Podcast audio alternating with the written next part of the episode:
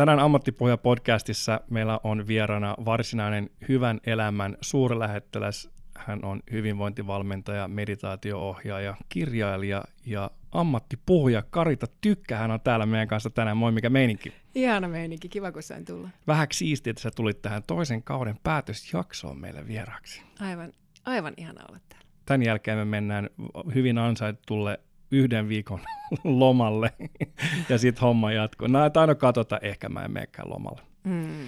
Homma, Kun tekee inspiraatiosta töitä, niin ei tarvitse pitää lomaa. mm, vierivä kivi ei sammaloidu. Juuri näin. Koulutusta, inspiraatiota, vinkkejä ja yhteisöllisyyttä ammatikseen ja ammatissaan puhuvalle. Ammattipuhuja.fi Mistä sä oot just nyt kaikista eniten innoissasi? No ehkä just nyt, ihan tällä sekunnilla Tällä on sekunnilla. siitä, että aurinko paistaa. Mulla on hyvä fiilis. Mä saan viettää sun kanssa tämän seuraavan Oh. ehkä reilun tuntisen. Ja sitten siitä, että mulla alkaa tänään mun uusi Hero Relax valmennussetti taas, joka kestää seuraavat kuusi viikkoa. Ja, ja sitten siitä, että mä valmistun ensi viikolla Pilates-ohjaajaksi. Yes. Ja siitä on perjantai. Mm. Musta on ihana. Tämä viikko on ollut aikamoinen ja perjantai hyvä päivä. Kerro lisää siitä sun Hero Relax-valmennuksesta, mitä se pitää sisällään. Se on siis sellainen ää, live-valmennussetti, eli Facebook-ryhmässä, suljetussa ryhmässä. Mä ohjaan erilaisia mielenharjoitteita ja kehoharjoitteita. Ja sitten joka viikolla on kolme harjoitusta, jotka mä ohjaan livenä, mutta niitä voi tehdä niin paljon kuin haluaa sen jälkeenkin, ne jää tallenteeksi. Ja sitten mä pidän myöskin kerran viikossa luennon. Ja sen lisäksi siellä sitten tehdään kehon avausta, koska erilaiset tunteet ja muut myöskin viihtyy kehossa. Mm. Niin me saatetaan sillä liikkeen avulla vapautua niistä tunnejumeista ja päästään ehkä joskus vähän syvemmälle, koska joskus se voi olla, että jos lähdetään suoraan siihen mieleen kiinni, niin se mieli saattaa olla vähän sellainen kaveri, että se ei helposti päästä sisäänsä. Mm. Se keksii erilaisia tekosyitä aika paljon ja laittaa suojamuuria vastaan, mutta sitten jos mennäänkin salakavallasti sen fyysisen kehon kautta, Mhm. mm-hmm. niin sitten saattaa olla, että päästään helpommin. Tuo kuulostaa hieman turkkamaiselta. On, on äh, Turkkaan jälkeläisten ähm, teatterikorkeakoulun opettajien niin kuin opettamana, Aa. niin, niin tota, sama ajatus sinne. Mutta myös siis Ossolla oli myös hyvin sama ajatus, että eli se fyysisen rasituksen tai se fyysisen uupumuksen kautta tietyllä tavalla pääsee siihen mielen kiinni, koska muuten se mieli on heti siellä suojelemassa. No mä esimerkiksi huomasin hyvin äh, konkreettisesti sen, että kun mun äiti menehtyi pari kuukautta sitten ja. Ja tota, kiitos, ALS oli, oli siinä syypäänä ja, ja et tavallaan tiedettiin mitä tulee, mutta silti se oli aika iso shokki sit siinä vaiheessa, kun se on kuitenkin oma äiti ja Mm. elämän halua ja virtaa ja kaikkea muuta terveyttä olisi ollut ihan vaikka vielä seuraavat 40 vuottakin jopa. Niin, tota, niin se oli sinänsä tuntui kauhean raadolliselta ja väärältä. Ja mä huomasin, että esimerkiksi itselläni niin ne tunteiden käsittelymenetelmät, niitä oli tosi paljon. Mutta sitten esimerkiksi flow-liike. Ja kun mä teen Instagramissa aika paljon kaiken näköistä, näytän elämääni ja näytän mitä mä teen ja, ja sitä muutakin kuin pelkästään se kaunis kansikuva, vaan Mm. ihan sitä elämää, mitä se on. Niin, tota, niin sitten sielläkin mm, mä näytän niitä flowta ja niistä tavallaan näkyy myöskin välillä se, että, että tota siellä niin kuin, ne on erilaisia joka kerta ja sitten se suru näyttää liikkeenä erilaiselta mm. kuin mitä taas ilo tai riemu tai muuta. Ja sitten mikä oli kauhean mielenkiintoista nähdä, että sitten kun on tuommoinen iso menetys ja iso suru ja tuommoinen pysäyttävä hetki, niin samaan aikaan voi tuntea hirveästi hyvää. Muistan, kun mä ajoin tonne, isä soitti mulle kesken päivää, että hei nyt, nyt äiti lähti. Ja mä jätin kaiken täällä stadissa ja lähdin suoraan sinne ajamaan. Oli kaunis, kaunis aurinkoinen helmikuun ensimmäinen päivä. Ja tota, sitten mä ajoin ja mä samaan aikaan itkin, kyynelet valu poskilta, mutta samaan aikaan mä myöskin katoin mun ympärille, mä näin niitä peltoja ja kaikkea. Mm. Mä katsoin, että vitsi miten kaunista täällä on. Täällä on niin kaunista, mä oon niin kiitollinen, että mä saan olla tässä ja, ja että mulla on terveys ja mä oon saanut viettää äidin kanssa niin paljon aikaa, kun mä sain viettää ja että mulla on maailman paras äiti ollut. Niin sitten tavallaan niin se oli tavallaan ihana ja lohdullinen hetki siinä, että ymmärsi sen, että tunteita ei ole vain joko tai, vaan sä voit ja saat kokea. Se on sallittua kokea kaikenlaisia yhtä aikaa. Mm. Kyllähän meidän yhteiskunnassa on, niin kuin, on tietyt asiat, jotka on niin kuin, sallittuja Mhm. mm-hmm. tuoda esiin, ja sitten on tiettyjä asioita, jotka vaan hoidetaan sitten niin kuin omissa, omissa oloissamme, jos me rajoitetaan. Niin, nyt mä en tarkoita sitä, että pitäisi niin kuin V- ja P-sanoja tuolla huudella pitkiä poikin niin kuin kaupungilla niin kuin muiden viattomien ihmisten korvaan, Mutta kuitenkin se, että et, et sallitaan siitä, että joskus vain voi olla huono päivä. Kyllä, ja mulla niin. on heitä kanssa. Joskus kysyy multa aina välillä, eikö ole ikinä huono päivä? On, on, mm. on.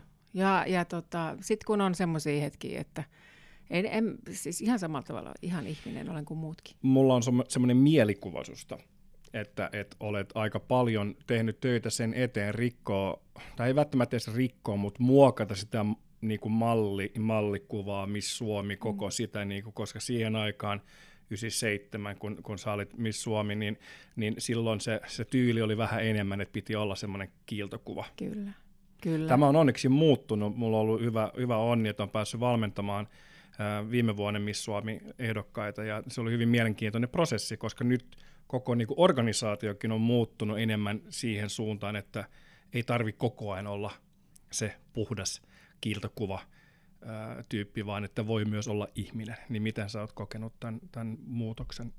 No ensinnäkin minusta on hirveän hienoa, että nykyään on noin, koska äh, missejä ja muita niin tämmöisiä julkisuuden henkilössä olevia naisia, niin nuoret naiset katsoo niitä. Ne mm-hmm. ihannoi niitä, ne yrittää olla samanlaisia, ne haluaa, ne vertaa ehkä itseään näihin esikuviin. Ja sitten jos se on aina sitä täydellistä kiiltokuvaa, mm. ja sitten jos se vielä parhaan mukaan muokkailtu se tyyppi, niin mikä se on niin kuin se, se vertailukohde? Se on täysin niin kuin vääränlainen. Sitten se tyyppi katsoo Instagramia tai mitä ikinä ja kokee järjetöntä erillisyyden tunnetta. Se katsoo sitä kuvaa, okei, tuolla on aina champagne vahti, aina ihanaa, aina on kiva, aina on paljon ihmisiä vieressä. Mä oon tässä yksin kotona, mulle ei mitään, mulle kavereita. Ja se tavallaan se gappi, kasvaa mm. ihan valtavaksi. Mm. Se erillisyyden tunne, yksinäisyyden tunne ja sen, että mä oon virheellinen, musta on vikaa. Niin se on ehkä se, mikä on tosi sääli ollut ja on vieläkin, mutta tämän missitittelin osalta niin se on onneksi vähän muuttunut just siinä, että meistä ei odotetakaan. Tosin silloin, kun mä olin sen 20 jotain vuotta sitten Miss Suomi, niin mähän olin älyttömän tylsä lehdistölle. Mä olin, että sittenkin väärä valinta. Lehdet huusi silloin, että sittenkin okay. väärä valinta. Ja ja tota, et liian, liian tylsä ja missiksi ja näin poispäin. Mm. Mutta puuttu ne skuupit ja muut. Ja tota, mut kun mä olin tämmöinen niin Kuopiosta kotoisin oleva ihan perusnainen, hyvin, hyvin tota, ruusunpunaiset silmälasit silmillä ja, ja katselin maailmaa vähän siitä kulmasta, niin ei se, ei mulla ollut mitään niin kuin, tarvetta lähteä skuupeen. Mä halunnut olla siellä. Ja, mm. ja sitten tavallaan ehkä se semmoinen miellyttämisen tarve kanssa vahvasti ollut, ollut nuorempana aina se, että, että teen oikein asioita, että riitänkö mä tällaisena kuin mä oon ja pitäisikö mun olla jotain muuta kuin mitä mä oon, koska jos miettii, että mä aloitin mallintyöt 15-vuotiaana ja siitä lähtien mä oon ollut aina jollekin väärän näköinen, väärän kokoinen, vääränlainen, niin totta kai siinä tulee se semmoinen miellyttämisen tarve ja semmoinen, että hei, mun täytyy olla jonkunlainen, jotta mä kelpaan. Mm. Ja se missivuosi oli varmaan just sitä, että mä olin just, niin kuin tavallaan pyrin olemaan täsmälleen se, mitä joku muu mut haluaa. Kun mä menin töihin, mä menin keikoille, mitä ikinä, niin aina se, että mitä muut multa odottaa.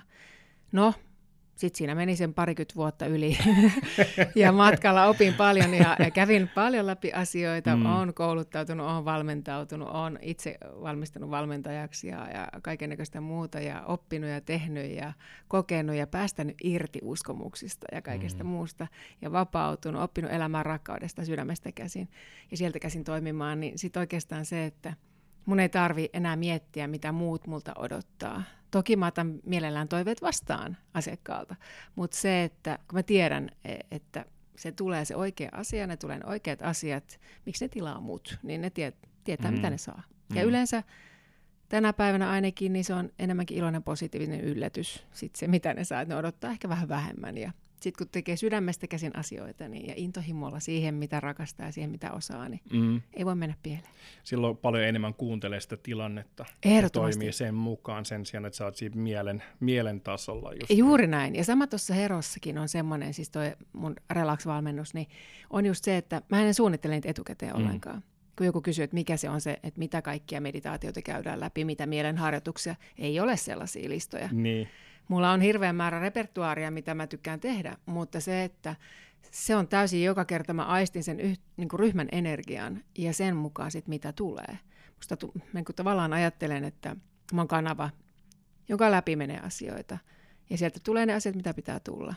Ja yleensä se vaan menee niin, että sitten se ryhmä resonoi aivan hurjasti. Että se on niin kuin heti se, että vau, tämä oli just mitä mä tarvin tähän iltaan tai tähän aamuun tai tähän päivään tai tähän hetkeen.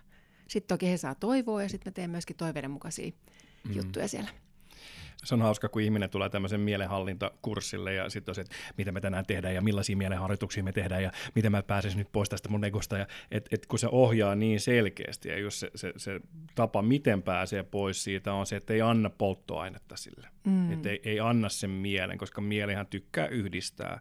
Ja se onkin sen funktio. Ja silläkin on oma paikkansa. Välillä sitä tarvitaan, kun tehdään kirjapitoa tai kun tehdään suunnitelmia, niin silloin sillä mielellä on selkeä funktio, mutta se ei ole toimitusjohtaja niin kuin sun yrityksessä. Jos sinä olet, sun olemus on yritys, niin se mieli ei ole toimitusjohtaja. Useammalle ihmiselle se on, vaan se on enemmän tämmöinen arkistohoitaja tai tämmöinen ranneri, jolle voi antaa niin kuin tehtäviä – Mä olin aikanaan, äh, kiersin paljon maailmaa ja mä tutustuin yhteen marokkalaiseen meditaatioopettajaan ja mä itse kävin läpi tosi vahvan ähm, henkilökohtaisen kriisin elämäni rakkauden kanssa oh, ja näin ja olin surun murtamana ja, ja tota, silloin tietenkin pyörii niin tosi paljon ajatuksia. Sitä on hirveän vaikea saada rajoitettua sitä mielen, mielen kierrettä. Ja hän sanoi näin, että et, et mieti, että, että sun, sun mieli on, on vähän niin kuin semmoinen – henki, lamp, lampun henki. Ja tota, se kertoo semmoisen tosi pitkän tarinan, niin kuin kuvastaa sitä tässä. Mä ehkä jossain sen kerron joskus, mutta tota, se, se kertoo, että se on vähän niin kuin semmoinen lampun henki. Ja jos sä päästät sen niin kuin ulos lampusta, niin se tekee sulle mitä tahansa, mutta jos sä et valvo sitä, niin sitten se myös niin kuin rikkoo kaiken.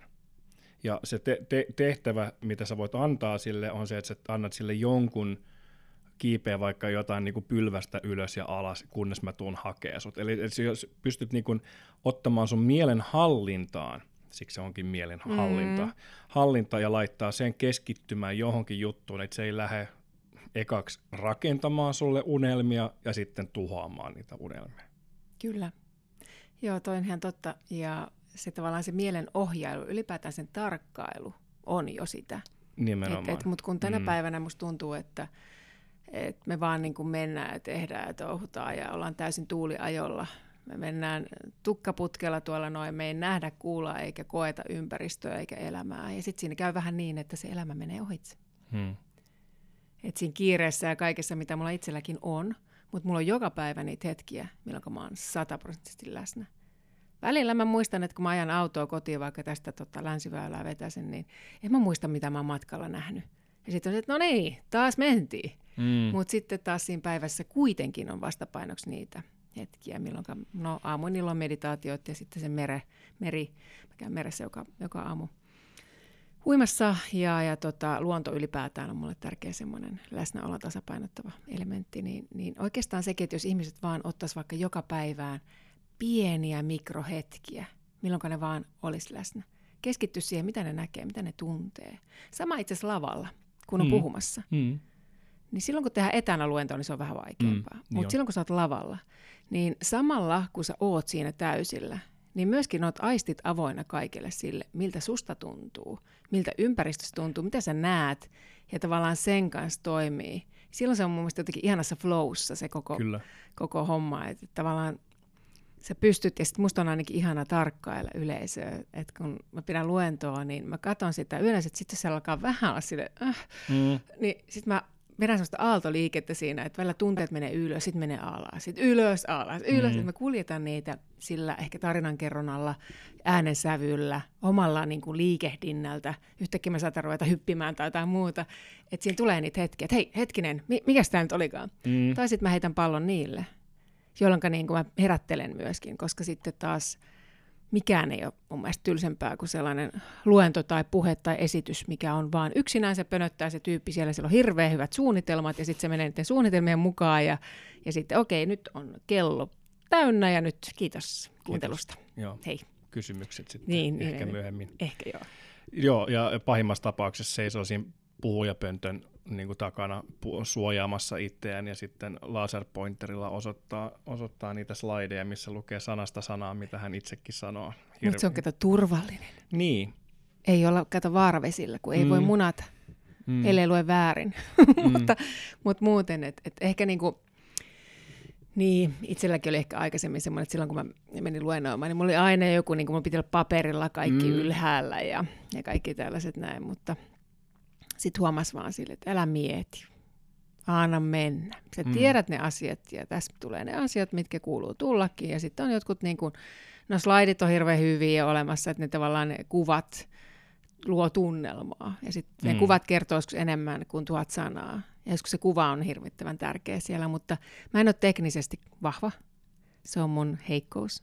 Jotenka mä en sitten tekniikasta välitä yhtään. Mulla on niin kuin tikulla kuvat ja slaidit ja, ja ni, niillä mennään ja sitten joku muu saa niitä pyöritellä tai sitten mä mm, niitä vaihtelen siinä, mutta musta olisi ihana joskus, että mulla olisi oikeasti niin kuin teknisesti huipusti toteutettu kokonaisuus, jossa olisi ääntä ja kaikkea, mutta se on sitten joskus ehkä. Mm. Riippuen sitten kuinka kauan mä puhun. Ennen, ennen koronaa niin mä elätin itteni lähinnä kiertämällä maailmaa tuottamassa tapahtumia ja mun erikoisuus on just No tota, niin, mitä sä kerroit. Näin se kuuluu sitten. audiovisuaalinen alkemia, eli, eli siis, että mä syötän sitä niin kuin puhujaa, esimerkiksi David Wolf ja tämmöiset tyypit, jotka, jo, joilla ei ole presentaatio, saattaa mennä kahdeksaksi tunniksi lavalle ja ei ole mitään presentaatioita, mutta mä oon se presentaatio, niin tuon, tuon sitä, niin kun, kun hän rupeaa puhua parsakaalista, niin sitten kuusi sekuntia myöhemmin sillä on parsakaalin kuva, kuva näin, että se, se tavallaan Ihanaa. yhteistyössä Oh. puhujan kanssa tuottaa sitä audiovisuaalista kokemusta, ja sitten kun tulee kysymyksiä yleisöltä, miten Kiian siemenet, niin siitä kuusi sekuntia, niin siinä on Kiian siemenet, jengi on silleen, että mitä tuo tapahtuu, mitä tämä on niinku mahdollista, että oliko tämä suunniteltu, että se, se tuo just tämmöistä niinku magiaa siinä hetkessä, sen sijaan, että puhuja on niinku strukturoinut sen puheen niinku täysin valmiiksi ja lukee skriptiä. Säkin mm, oot Mm, varmaan mm, urasi aikana lukenut yhtä sun toista Joo. skriptiä, niin miltä, miltä se tuntuu ö, tavallaan lukea sen mielestäsi skriptiä verrattuna siihen, että puhutaan tälle näin avoimesti ja rehellisesti? No ensinnäkin siinä on se, että mun vahvuus ei ole ulkoa lukeminen. Ja siitä syystä niin se on kahden vangitsevaa. Se on ahdistavaa ja se on karsinoivaa. Se karsinoi sut tiettyyn raamiin. Mm, mm, Ja mä tykkään nimenomaan just elää sillä flow-meiningillä ja sillä, että mä katon sitä yleisöä, mä reagoin siihen. Mä kuljetan sitä luentoa siihen suuntaan, mitä se yleisö kaipaa. En siihen suuntaan, mihin mä oon päättänyt, että asia menee. mm, Koska joskus on hirveän hyödyllistä enemmänkin mennä viedä se ihan toiseen suuntaan kuin mitä sä oot ajatellut. mm. Koska sä huomaat, että hei vitsi, että tämä onkin se juttu, mitä tämä yleisö tarvii. Tai joku pieni vaikka koulutusryhmä. Että et ne on sanonut, että tarvii tätä, mutta mä näen tässä, että ei ne tätä tarvii, kun ne tarvii ton. Esimerkiksi vaikka joku johtaminen, että et ne haluaa jotain äh, niinku, tämmöisiä käytännöllisiä työkaluja. Mm, Mutta sitten mm. mä huomaankin, että hei, ne haluakin mieluummin, ehkä ne kaipaisi sitä tunteiden avausta ja tunnepuolen työkaluja. Ei niitä käytännöllisiä. Niin, että juttuja. mitä ne, mitä ne haluaa ja mitä ne kaipaa, on Joo. kaksi ihan eri asiaa. Kyllä. Ja mieli on se, joka tämä haluu. Minä haluan.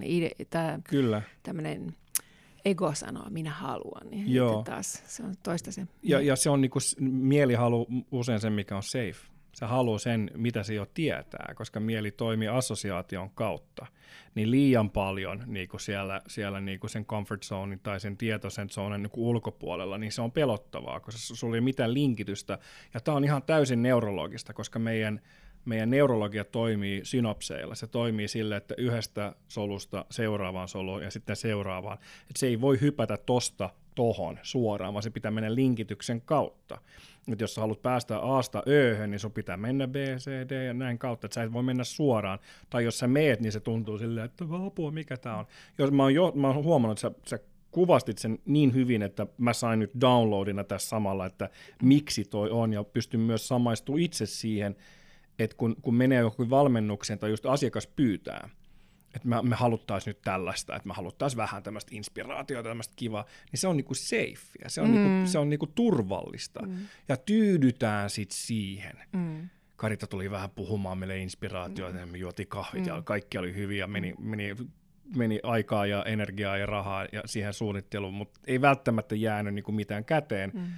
Mutta sitten kun puhuja tulee paikalle ja silleen, että joo, tämä oli se, mitä te tilasitte, mutta mä näen, Mm. että tätä te tarvitsette, mm. niin se voi olla todella, todella voimaannuttavaa. On ja sitten tavallaan niin kuin sekin, että, että aika useasti sitten, jos joku pienempi ryhmä, että ne haluaa jonkun harjoituksen. Mm. Ja, tota, ja sitten mä sanoin, että okei, että mä en sano, mikä se harjoitus on, vaan just sen tavallaan sen esityksen aikana mä myöskin vähän tutkailen, että mikä se harjoitus on. Ja sitten mm. se saattaa olla semmoinen harjoitus, mikä vie ne vaikka hyvin mm, lähelle ehkä niitä äh, semmoisia niin kuin ei niin avoimia kohtia itsessään. Joskus se vähän pelottaa, mä huomaan, että sitten tulee joku auksen silmät ja jaha, ei tässä mitään. mutta, tota, mutta osa lähtee mukaan ja ne, jotka lähtee, niin ne saa siitä sit kyllä tosi paljon irti. Että. Miten sä koet yritysryhmissä nämä erilaiset roolit, mitä ihmisillä on, että, että, että Pekka nyt on aina tollainen ja mm. Simo Maritta on nyt aina, aina tällainen, että ihmiset helposti ottaa semmoisia rooleja itselleen, niin huomatko sitä sun työssä, että, että ne, ne on olemassa ja, ja, ja autatko purkamaan niitä ja mitä tapahtuu, kun ne ihminen löytää jonkun toisen version itsestään? Mä en ole hirveästi tehnyt yritysvalmennuksia, mutta on huomannut ton, ja se on ihan selkeä siellä. Ja sitten se on ihana tavallaan antaa heille sellainen, kun mä huomaan, että okei, kun tämä on tämmöinen ja tämä on tämmöinen ja muuta, niin sitten antaa niinku tehtäviä, joissa hän joutuukin miettimään eri puolta sitten ihmisestä. Mm-hmm. Ja tuomaan esille, sanottamaan ihan fyysisesti eh, jonkun asian, mitä tämä itse tyyppi ei koskaan ajatellut välttämättä itse olevansa, eikä ainakaan tämän toisen ihmisen silmässä. Että me saadaan niin kuin, niille titteleiden taakse ja eteen ja joka puolelle erilaisia elementtejä. Hmm. Niin sitten se on jotenkin kiva, koska sitten huomataan, että niitä vahvuuksia on hirveän paljon laajemmin. Niin, ja kun, kun ihmiset odottaa ja olettaa, että no, mm. että Christopher nyt on aina tällainen, niin heti tulee taas se mielen taso, se lokeroi tietty asia, kun se on helpompi. Se mm. ei vaadi uusia synapseja ja miettiä, että no kuka tämä mm. tyyppi on. Jos miettii taas niin jooga tantra puolta, niin siinä pyritään taas siihen, että aina joka kerta kun kohtaa ihmisen, onko se sitten tuntematon ystävä tai, tai rakastaja, niin aina katsotaan, niin kuin sitä, pyritään katsomaan ihmistä niin kuin uusin silmin. Mm. Mm kokemaan uudella tavalla, mutta se vaatii aika paljon, se vaatii taas sitä läsnäoloa ja, mm. ja näin, niin, niin, niin tätä mä haluaisin niin kuin aina työelämässä, on, on se sitten luennoilla tai, tai yritysvalmennuksessa tai missä tahansa, tuoda sitä elementtiä mukaan. Ja, ja sulle ja myös kuulijoille vinkkinä, mitä, mitä, mä, mitä mä tykkään käyttää, on se, että antaa ihmisille mahdollisuuden tulla niin kuin uutena versiona, mm. luoda niin kuin itsensä, niin kuin löytää uusia perspektiivejä ja aspekteja itsestään. Ja yksi helppo tapa tehdä se on käyttää toista nimeä. Jos oot, jos oot niin kuin vieraiden ihmisten kanssa, niin sä voit esittäytyä eri nimellä. Et jos mä oon vaikka Jaakko, niin se tuntuu mussa erilaiselta kuin mm. jos mä oon Christopher. Kyllä. Tai jos mä oon Pierre, niin, niin tietenkin se, se värähtelee ihan eri tasolla. Ja sitten taas, jos sä oot tuttuja ihmisiä, niin sä et nyt ehkä voi olla Pierre, mutta sä voit, olla, sä voit esittäytyä sun toisella nimellä. Kyllä. Moi, mä oon Gustav. Sä oot Henna, Hanna-Maria. Hanna-Maria, Hanna mutta itse asiassa Life Coach-koulussa Valo. Se oli mun nimi, Valo. Okei, okay. niin aivan. Niin sä otit semmoisen niin tietyn supersankari-nimen. Itse asiassa se ei ollut semmoinen ollenkaan. Mä en miettinyt sitä mitenkään. Mä katsoin, mitä intuitio tuo ja se tuli Valon. Ja, hmm. ja tota, sitten kun mun pojan nimi on Luka, niin Aa. yksi, yksi tota, kertoi mulle semmoinen, olikaan sen libanolaisen ravintolan tota, tarjoilija tuli sanomaan, että hei, että hänen että et se näytti jotenkin, että eikö niin, sillä oli tatuointi, se luki Lukas. Sitten mä sanoin, että sulla on Lukas poika, että mulla on Luka. Ja että ah, tiedätkö, mistä se tulee se nimi? Mä sanoin, en tiedä. Ja sitten se oli jotain, olisiko se sitten mitä kieltä tahansa, niin oli, että tarkoittaa valoa. Mä sanoin, haa, no niin, tämä valoelementti tässä koko ajan menee joka puolella ja se on tullut muuallakin aika paljon vastaan. Mutta joo, toi on, toi on hirvittävän hyvä. Ja sitten mm. toinen on just sekin, että tavallaan... Mm, mitä mä itse mietin, äh, äsken on nyt se jo kerkes karata, mutta joo, toi nimi, nimihässäkkä on, on hirveän hyvä, että tavallaan, ei kun niin se, minkä voi tehdä il, ei ehkä tuommoisessa valmennuksessa, mutta muuten, että tavallaan lähtee ensin puhumaan, että minä olen Karita Tykkä, hmm. ja tunnustelee, mitä se itselleen tuo. Minkälainen mielikuva nousee, mitä, se, mitä elementtejä, mitä adjektiivia sulle tulee mieleen, minkälainen se hahmo on. Ja sitten on sillä tavalla vaikka, että, että minä olen Karita Hanna-Maria Tykkä. Onko se erilainen? Hmm. Ja sitten viimeiseksi vaikka, että minä olen Karita. Tai niin kuin mä sanon aina viimeiseksi, minä olen rakkaus. Hmm. Että et miten se henkilö muuttuu. Kyllä. Se on vain se nimi, joka siinä muuttuu, mutta kun sen tekee sen harjoituksen, niin vitsi se kokemus on erilainen. Sä oikeasti löydät sen, että vau, mä en todellakaan ole se joku tittelin alla oleva tyyppi vaan jotain niin paljon enemmän ja mm. jotain niin paljon isompaa. Ja yrityspuolellakin se on hirveän hyvä, että, että varsinkin jos on vähän epävarmaa ja kokee ehkä jonkunnäköistä alemmuuden tunnetta, ei ole siellä, missä toivoisi olevan ja muuta, niin sitten se, ettei rajoitu siihen, että mitä muut multa odottaa, millainen mun pitäisi olla, minkälainen mun odotetaan olevan joka päivä. Että on se aina, joka on aina iloinen ja aina hyvällä tuulella mm, ja muuta. Mm. Ja sitten ollaan siinä, siinä tota raamissa. Se on hirveän raskasta. Kun sit siitä tulee rooli, siitä tulee niin semmoinen Ja se niin on päälle. supistavaa. Se, mm. ei, se ei millään tavalla niin kuin avaa luovuutta, avaa sitä niin kuin parasta mahdollista sinua, eikä Mm, myöskään parasta mm. työkykyä. Mm. Vaan se, että jos sä saat olla luova, jos sä saat olla, niin kuin, sulla on enemmän semmoista avointa energiaa ja muuta, niin sulla tulee loistavia ideoita huomattavasti enemmän. Sulla on enemmän intoa siihen, mitä sä teet, kuin että jos sä oot jossain karsinassa, mihin sut on niin kuin Mm. lokeroitu. Huomasitko tämän mm, silloin, kun vaihdoit sukunimeä, olitko tietoinen näistä asioista ja miten se, miten se niin kuin muuttui? No siitä on, mitä siitä on aikaa? 12 vuotta? Kö? Joo, taitaa olla.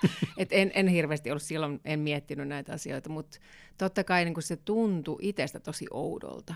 Mm. Et Karita Tuomola oli mulle sellainen turvallinen, mulle tuli isä heti mieleen, kun sit Mm. isän sukunimi ja jotenkin sellainen niin kuin, tosi sellainen niin kuin se kuopiolainen maalais, niin kuin en mä ollut Aivan. maalaistyttö, mutta kuitenkin pienemmästä kaupungista ja, ja jotenkin se sellainen lapsuus Karita oli siinä. Ja sitten kun musta tuli tykkä, niin sitten siinä on vähän sen kovempi klangi ja vähän semmoinen aikuinen. ja, Mm. et kyllä siinä tapahtui semmoinen tunnepuolen muutos ja, ja se oli niin kuin pitkän aikaa vaikea ensinnäkin kirjoittaa paperille, Joo. plus sitten sanoa, että Karita tykkää tässä, hei, musta tuntukin niin kuin ihan väärältä, ja tyk, tyk, tyk, tyk, tyk.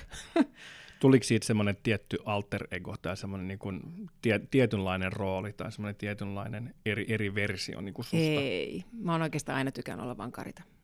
Ei, Aivan. Ei, ei, Mm. En mä tarvi sukunimeä, enkä kaipaa sitä, enkä myöskään titteleitä, että Mm. Et jos, jos se vaan sopii, niin mä jätän aina pois sen tykään sieltä tai minkään muunkaan jatkotittelin. Musta on näin suomenruotsalaisena hirveän huvittava niin kuin suomalainen tapa tai suomenkielinen tapa esittäytyä niin kuin sukunimi edellä. Mm. Että tykään Karita tästä moi. Yeah. Se ei ole jotenkin ikinä sovinnut, so, sovinnut niin kuin mulle tai, tai niin kuin se, se ei sovi niin kuin ruo, etenkin ruotsinkieliselle nim, Yeah. nimille niin kuin samalla tavalla. Se on mun mielestä tosi, tosi huvittavaa. Ne, jotka on kuunnellut ammattipuhe podcastia aikaisemmin, saattaa ihmetellä, että missä struktuuri, että miten, miten tämä nyt menee tälle näin. Mutta me päästettiin nyt tota käsijarrusta vapaaksi ja nyt mennään just silleen, niin kuin mennään tässä ja, ja tota, puhutaan. Mutta nämä on siis tosi tärkeitä asioita ja varmasti siis moni, jotka, jotka on niin ammattipuhuja skenessä, on julkisuudessa ja, ja pitää miettiä niin kuin nimi, henkilö, brändi, silläkin on aika, aika iso, iso vaikutus, miten sä just koet itsesi ja miten sä kirjoitat sun omaa nimeä ja kaikkea, kaikkea tällaista, niin hyvin relevanttia niin tähän, tähänkin keskusteluun. On, ja sitten nuo tunnepuolen asiat vaikuttaa myös siihen, että miten sä esiinnyt. Hmm. Eli mikä on sun itsetuntemus? Mikä on sun, sun varmuus olla siellä lavalla? Mm. Ootko sä sinut itsesi kanssa vai et? Yritätkö sä esittää jotakin roolin takaa? Niin jotenkin, mm, niin mun mielestä on tärkeää. Et kun monesti sanotaan, että oo vaan oma ittees, mutta se voi olla jollekin tosi hankalaa, jos et tiedä, kuka Kyllä. se oma ittees on, ja ehkä vielä lisäksi, jos sä et tykkää siitä omasta itsestäsi. Kyllä, just näin. Ja itsekin käynyt läpi tosi, tosi syviä prosesseja itseni hyväksymisessä ja, ja, ja omien demonien kohtaamisessa. Ja, ja, ja tota, siellä on kyllä niin kuin jokaisessa ihmisessä on syvällä sisällä paljon negatiivisia ja, ja niin kuin peiteltyjä tunteita. Ja niin kuin sanoin tuossa, että se ei, ei tarkoita sitä, että pitää vaan niin kuin ryövätä niitä niin kuin muille ihmisille, mitä monesti tapahtuu itse asiassa, jos, jos niin kuin peittää sitä. Niin sitten ne tietyissä tilanteissa, stressitilanteissa tai alkoholin vaikutuksen alaisena tai missä tahansa tilanteessa, niin silloin ne tulee sieltä niin kuin pintaan. Vaan just enemmän, jos pääsee käsiksi käsittelemään. Kerro vähän sun omasta, omasta matkasta, että itse asiassa mennään, ennen kuin mennään siihen, niin mennään siihen, että mistä kaikki alkoi. Kerro, kerro, mikä oli alkuperäinen suunnitelma, mitä susta piti tulla isona? Uh, mun lapsuuden ajan ammattihaaveita on ollut poliisi, Hmm. koska tota mun isoisä, siis isän isä Emil Pappa oli poliisi. Ja se oli sellainen kylän poliisi, joka oli aika semmoinen jämpti kaveri, piti, piti kuulla sellainen pamppu ja se sitten lähti pampusta, jos teit virheen. Ja tota, samaan aikaan hän oli myöskin seitsemän lapsen isä. Mm. Et se oli aika mielenkiintoinen ja maanviljelijä. Et se oli ihana, ihana kombo. Edelleenkin ne samat maanviljelytilukset on olemassa ja mun isän veli ja hänen lapsensa viljelee siellä nyt. Okay. Mutta tota, joo, se poliisi ja sitten kun meillä on suvussa muutenkin poliisi, että mun serkku on poliisi, mä ajattelin, okei, mä oon ensimmäinen naispoliisi ja mä harrastin karateekin siihen aikaan, niin mä ajattelin, että no tämä on hyvä lisäpisteitä, tulee vähän tästä karateosaamisesta. Mm. Ja menin urheilulukionkin sillä ajatuksella, että hei, että sit saa poliisikoulun pisteitä. Että kyllä se oli aika pitkäänkin sellainen ajatus, että joo. Ja no toki siellä on ollut sitten jotain liikuntaa liittyviä liikunnan opettaja tai ohjaaja tai jotenkin, no tanssia, mä oon kanssa ollut aina, kun haluan olla ballettitanssia, mutta en mä oon koskaan tanssinut, mutta kun tanhua, että lähdetään siitä. Et niitä on ollut vähän erilaisia eläinten kanssa, on ollut kanssa aina hirveän kiva niin kuin olla, mutta, mutta mulla on ollut aina vähän sellainen, ihan pienestä pitäen, että mulla ei koskaan ollut mitään, että multa, musta tulee tämä. Hmm. Vaan vähän semmoinen, että katsotaan. Elämä vie ja katsellaan, mikä kiinnostaa, mikä kutsuu. Ja sitten ne on mennyt vähän sillä tavalla, että asia toisensa perään on vaan tullut eteen. Sitten on vaan tullut koko ajan asioita, ei mun tarvinnut niin miettiä, mihin mä menen kun on vaan uskaltanut seurata sitä intuitiota ja sitä, hmm. mikä tuntuu oikealta. No missä vaiheessa mallin työn tuli, tuli mukaan ja oliko nämä semmoisia ensimmäisiä sitten esiintymisiä? Joo, se oli silloin 15-vuotiaana about, mä olin jumppatunnilla, jota veti mallikoulun pitäjä. Ja sitten Marja-Leena sanoi mulle, että hei, sus olisi aineesta, tuu, tuu kurssille. Ja mä että no okei, okay, voisimme tulla. Ja sitten sinne mä menin ja, ja tota, sitä se lähti. Ja mallintyöhän on vähän erilaista kuin muu esiintyminen. Mutta molemmissa esiinnytään. Molemmissa mm. niin kun, tuodaan ehkä niin kun kehon kielellä ja muutenkin olemuksellaan esille asioita. Sitten vaan, jos mietitään puhumista tai luennoimista tai juontamista, niin niissä on sitten se äänenkäyttö ja se äänentuotanto. Mm avaa vähän sitä prosessia, olet varmaan muutaman, muutamassa kuvauksessa ollut, Joo. Niin kuin kuva, kuva, kuva, printtikuva ja muuta, niin, niin kerro vähän siitä, miten se esiintyminen, mitä pitää ajatella, koska siis varmaan aika moni ammattipuhujakin joutuu erilaisiin tilanteisiin, pitää ottaa pressissä tai pitää ottaa mm. promokuvia ynnä muuta, niin mitä, mitä voisi, mitä, mitä voisi ammentaa, että voisi parempi siinä tilanteessa? Ehkä, ehkä niin kuin se tunnetila itselle päälle, mitä kuvassa pitäisi tulla näkyviin. Okay. Eli, eli jos, jos tota, haetaan jotain ihanaa ilosta tai reipasta tai jotain muuta, niin sitten tavallaan itselle se sellainen fiilis, että hakee sen tunteen kautta, että hei, ihanaa. Ja, ja tota, yrittää sitä tuoda, koska se näkyy. Sitten taas on joku, joku semmoinen vähän tämmöinen uh, high fashion kuvaus, jossa haetaan vähän tästä niin kuin narkkityyliä ja sä oot jossain, äh, nyhytät jossain seinää vasten ja mustavalkoinen kuva ja sulla saa olla kyynelet poskilla ja meikki levineen ja muuta, niin sit sä haet sen fiiliksen siitä vähän, että, että sulla on kaikki mennyt ja sulla ei ole mitään ja sä haet mm. sitä, koska ne kaikki näkyy. Että jos se olisi vaan niin kuin se kuori, niin se ei oikein yleensä toimi. Ja samoin nyt, jos mietitään ihan niin tämmöistä pressikuvaa tai muuta, niin totta kai minkälaista sanomaa sä haluat viestittää. Jos sä oot uskottava, niin okei, minkälainen asento sulla on, minkälaiset vaatteet sulla on päällä, minkälainen ilme sulla on kasvoilla. Mm. Miten sulla on kädet, onko sulla rintakehä auki, oot sä avoinna maailmalle vai oot sä enemmänkin siellä itse, niin kuin, että pidät kädet puskassa ja, ja tota, torjut vastaan tulijat tai mm. kohta, kohdatut ihmiset. Että tavallaan niin kuin kaikki viestittää susta jotakin – ja kuvissahan se jää sitten stillikuvassa, että ja voi miettiä sitä hymyä, että haluaako hampaat näkyviä vai ei, ja mitä ne silmät kertoo, ja mm. kaikkea tuollaista.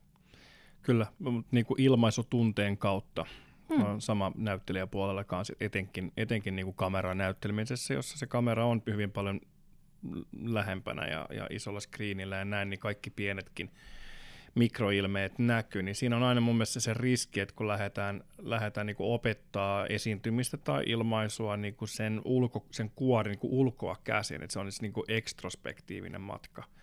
Mutta se on paljon enemmän introspektiivinen matka. Et, mm. et mitä enemmän sä niin kuin tavallaan oot sinut itsesi kanssa, niin sä pystyt siihen tilanteeseen niin kuin samaistua tai tilanteeseen niin kuin adaptoituu mm. niin kuin sopivaksi. Ja just, että ulkoa tulevat impulsit, kun siellä on ihmisiä hääräämässä mm. ja stressi päälle ja on kiire ja, ja näin, ja joku koko ajan jollain pensselillä sut, sen naamaan ja näin, että miten sä pysyt tyynenä mm. siinä mm. tilanteessa. Joo, ja sitten, että uskallat lähteä siihen tunteen kautta. Et, et, niin kuin esimerkiksi miettii, että mm, jossain niin kuin puhujakeikallakin, niin jos ei uskalla heittäytyä siihen, ja olla sen tunteen kanssa, mikä ikinä sinne sitten onkaan, jos se on vaikka tämmöinen tarinallinenkin luento, että aika useasti luennoissa on tarinoita, Niin se, että et, et uskaltaa, että jos sieltä tulee joku keskeytys, niin kaikki on mahdollista ja kaikki on sallittua. Sulla on silti niin kuin kaikki hyvin. Hmm. Jos tulee joku epä, joku ihan, siis mitä tahansa randomia tapahtuu. Tai sitten siis mulla on käynyt sillä tavalla, että kun mä oon, on, tota, pitänyt luentoa, niin mä oon alkanut itkeä kesken luennon. Sen takia, että se tarina, jota mä kerron, on mulle henkilökohtaisesti niin merkityksellinen ja niin tärkeä. Ja siinä on ollut paljon tunne, tunnepuolta ja surua ja muuta. Ja se ei ole väärin. Mm. Päinvastoin se on ollut yksi niin kuin parhaimmista luentoista, koska se on todella koskettanut. Ja siellä yleiskin pyyhkii kyyneleitään. Et se, se, ja sitten samaan aikaan siinä luennossa myöskin nauretaan ja, ja niin kuin mm. kaikkea muuta. Että, mutta että tavallaan, että uskallus heittäytyä siihen ja Joo. antaa, että, että ei haittaa. Mm. Tai jos ihan mitä tapa, tahansa niin kuin tapahtuu, niin se on ok. Mm. Eikä tarvi olla. Et mä olin ennen aikaisemmin, kun miettii kymmenen vuotta taakse, no ehkä kymmenen vuottakin riittää, niin hirveä pelko epäonnistumisesta. Että niin kuin, eihän, eihän, tää nyt, eihän minä tiedä mistään mitään. Kunnes mä tajusin, että mitä enemmän mä tiedän, niin mä ymmärrän, että mä en oikeasti tiedä mistään mitään. Mm. Ja mitä enemmän kuka tahansa tietää, niin ymmärtää, että se ei tiedä mistään mitään. Tämä on niin, niin kuin siis, tämä on niin uskomaton koko tämä ymmärryksen määrä täällä maailmassa, että mm. et, et, kyllä mä sanoin, että semmoinen, joka sanoo mulle, että minä tiedän, kyllä minä tiedän, niin sitten on se, että okei, se ei ainakaan mua vedä puoleensa. Mm. Se on vähän semmoinen kukkulan kuningasasenne, että, että sitä on helppo vetää, vetää alas sitten sieltä, jos sä oot sieltä, että minä, minä tiedän kaiken ja mm.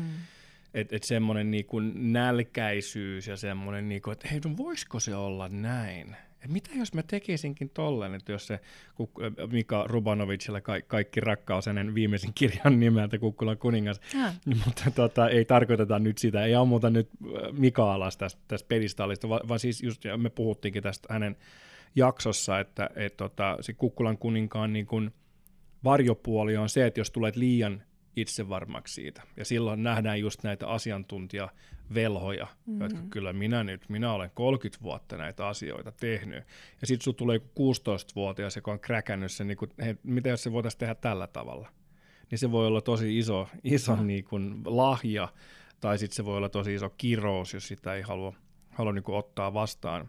Ja mun mielestä muutenkin elämässä oppii kaikista parhaiten, kun on utelias elämälle. Mm jos me mietitään niin kuin lapsia ja kaikkea, että on ihana katsoa, kun ne on niin kuin, siis kaikesta ihan innoissaan ja silmät auki kiiltää oikein, että jes, mahtavaa ja mitä kaikkea täältä löytyy ja kun ne kävelee jossain luonnossa, niin ne tutkailee kaikkea. Sitten me mennään, me ihmiset vähän vanhempana sitten vanhentaa ja saadaan niitä erilaisia toimintamalleja, uskomusmalleja mieleen ja semmoisia, mikä on niin kuin oikein ja mitä kannattaa tehdä. Ja me mennään semmoiseen tiettyyn putkeen helposti. Hmm. Sitten me lakataan ihmettelemästä maailmaa. Ja se on Niinpä. sääli. Niin Mun on. mielestä niin kuin, mä itse olen jossain vaiheessa lanseerasin tämmöisen äh, sanan kuin, tota, tai sanaparin kuin haltioitumisbongaus. Et, bong, et niinku haastaa itsensä tavallaan haltioitumaan. Mm. Et, et, niinku niit, et oikein bongailee, mm. niitä, mistä voin haltioitua mm. tänään. Mutta kun me mennään helposti ne laput silmillä, mm. mutta mistä mä voin haltioitua, kun siis maailmassa on niin paljon. Joka päivä voidaan nähdä jotain kaunista, jotain ihanaa. Ja se kauneus ei välttämättä tarkoita kaikille samaa, mm. vaan se kauneus voi olla ihan missä vaan. Mutta se, että haastaa itsensä etsimään, haltioitumaan elämästä ja löytämään niitä mielenkiintoisia juttuja. Mm. Ja kauneus voi myös olla rumaa. Kyllä. Että kauneus ei tarkoita nyt sitä niin kuin perinteistä, klassista, esteettistä kauneutta. Jooga-perinteissä on, on, on kali, joka on hyvin ruma ja hyvin sellainen, niin, äh, mutta siinäkin on tuho ja shiva, että siinä on niin ne eri aspektit, että, että on niin rakentaja, ylläpitäjä ja tuhoja. Että, että siinä, siinä niin kuin destruktiossakin on niin kuin oma, just niin kuin puhut tuosta surusta aikaisemmin, että surussa, suru voi olla todella kaunista mm, kyllä. ja todella ihanaa tietyllä tavalla, kun se on niin kuin irtipäästöä. On. Surussakin se, joka haavoittuu kaikista eniten meidän mieli, joka ei vaan halua päästä irti siitä ajatuksesta, että se toinen ihminen ei ole siellä enää. Mm. Niin. Musta on ihana sanonta, kun sanotaan, että suru on rakkautta, jolla ei ole kotia.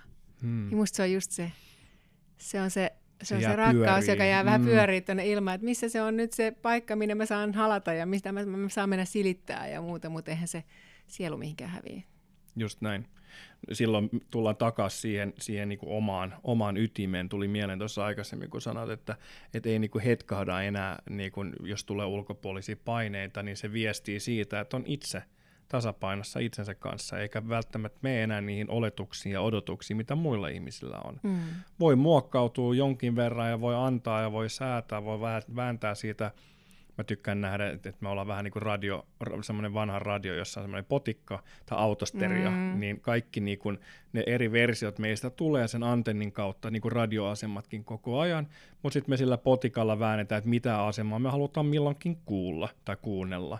Niin, niin siinä, siinä tilanteessa me voidaan vähän muokkautua, mutta me ollaan kuitenkin, se, se juuri on siinä, se ydin on siinä koko ajan niin kuin tallessa, ja se ei muutu miksikään, ja se on sitten se sielu, henki, jumalyhteys, sydän, mikä se, mikä se onkaan. Joo, ja mä sanoisin, että semmoinen sisäinen rauha, hmm. se, on ar- siis se on arvokasta. Se on, se on jotenkin sellainen, minkä mä oon itse nyt löytänyt viime vuosien aikana. Ja se on ihanaa, koska se vapauttaa tekemään kaikkea ihan eri sfääreistä kuin mitä, jos sä meet koko ajan semmoisessa pienessä levottomuudessa tai semmoisessa niin kuin hmm. hermostuneisuuden tai, tai toisten kautta asioiden tekemisten kautta. Mm. Mutta sitten kun sulla on se sisäinen rauha, niin mitä tahansa ympärillä tapahtuu, niin sulla on tavallaan se ymmärrys siitä, että se on ympärillä tapahtuu asioita, mutta sä voit itse vaikuttaa, mikä sun reaktio tai suhtautuminen niihin on. Mm. Ja sitä kautta sä hallitset kaikkea, mitä ympärillä mm. tapahtuu. Et voi tapahtua kauneita, tai siis kamalia asioita ja kauniitakin asioita, joo, mutta koko ajan tapahtuu maailmassa. Mutta se, että mikä se meidän oma suhtautuminen on, mm. niin se määrittää sen, mikä se subjektiivinen kokemus on siitä asiasta. Just näin. Ja sama se on no-, noissa luennoissakin se, että jos, jos lähtee liikaa miettimään sitä, niin kuin sen, just sen, niin kuin, että mitä multa nyt odotetaan, niin mun mm. täytyy antaa nämä nämä speksit tässä näin. Ja sitten myöskin samaan rakoon, niin mä ennen pelkäsin aina sitä, että mitä jos mä en tiedä, että mut kysytään, mä en tiedä. Ja nyt mulla ei mitään ongelmaa sanoa, että, että joo, mielenkiintoista, että mä en itse asiassa tiedä tota. Että mulla ei ole tuohon vastausta. Ja mua ei nolota sanoa sitä yhtään, eikä, eikä ei siinä ole mitään. Mutta mulla ei ole tosta ymmärrystä. Hmm. Ja se on ihan fine. Kyllä. Kun ennen mä en olisi ikinä voinut sanoa niin. Niin, ja toi menee yhteen sen, sen mitä tuossa aikaisemmin sanoit, just siis keskeyttämisestä, että jos tulee joku ulkoinen häiriö, niin sehän häiritsee silloin vaan, jos sulla on niinku oma ajatusputki tai mieliputki päällä, tai sulla on asiat pitää mennä just näin, ja jos joku pienikin asia tulee muuttaa sitä, niin sitten sit reagoi silleen niin kuin, hyökkäävä, hyökkäävästi puolustaen, että ei, ei toi niin kuin juttu. Ja, ja se menee yhteen taas sen, sen haltioitumisen kanssa, että nämä molemmat asiat vaatii sen, että sä vähän päästät irti ja vähän otat etäisyyttä siinä sun omaan reaktioon. Ja mä oon samaa mieltä toi itse asiassa mun motto, että sä et voi aina vaikuttaa siihen, mitä sun elämässä tapahtuu, mutta sä voit aina vaikuttaa siihen, miten sä reagoit niihin asioihin, mitä sun elämässä tapahtuu. Mutta se vaatii semmoisen pienen no-fly zone, se vaatii semmoisen, semmoisen pienen alueen, jossa niin kun impulsseja tulee. Se ei ole suojakuori, mutta se on vähän semmoinen energeettinen niin kun tila. tila.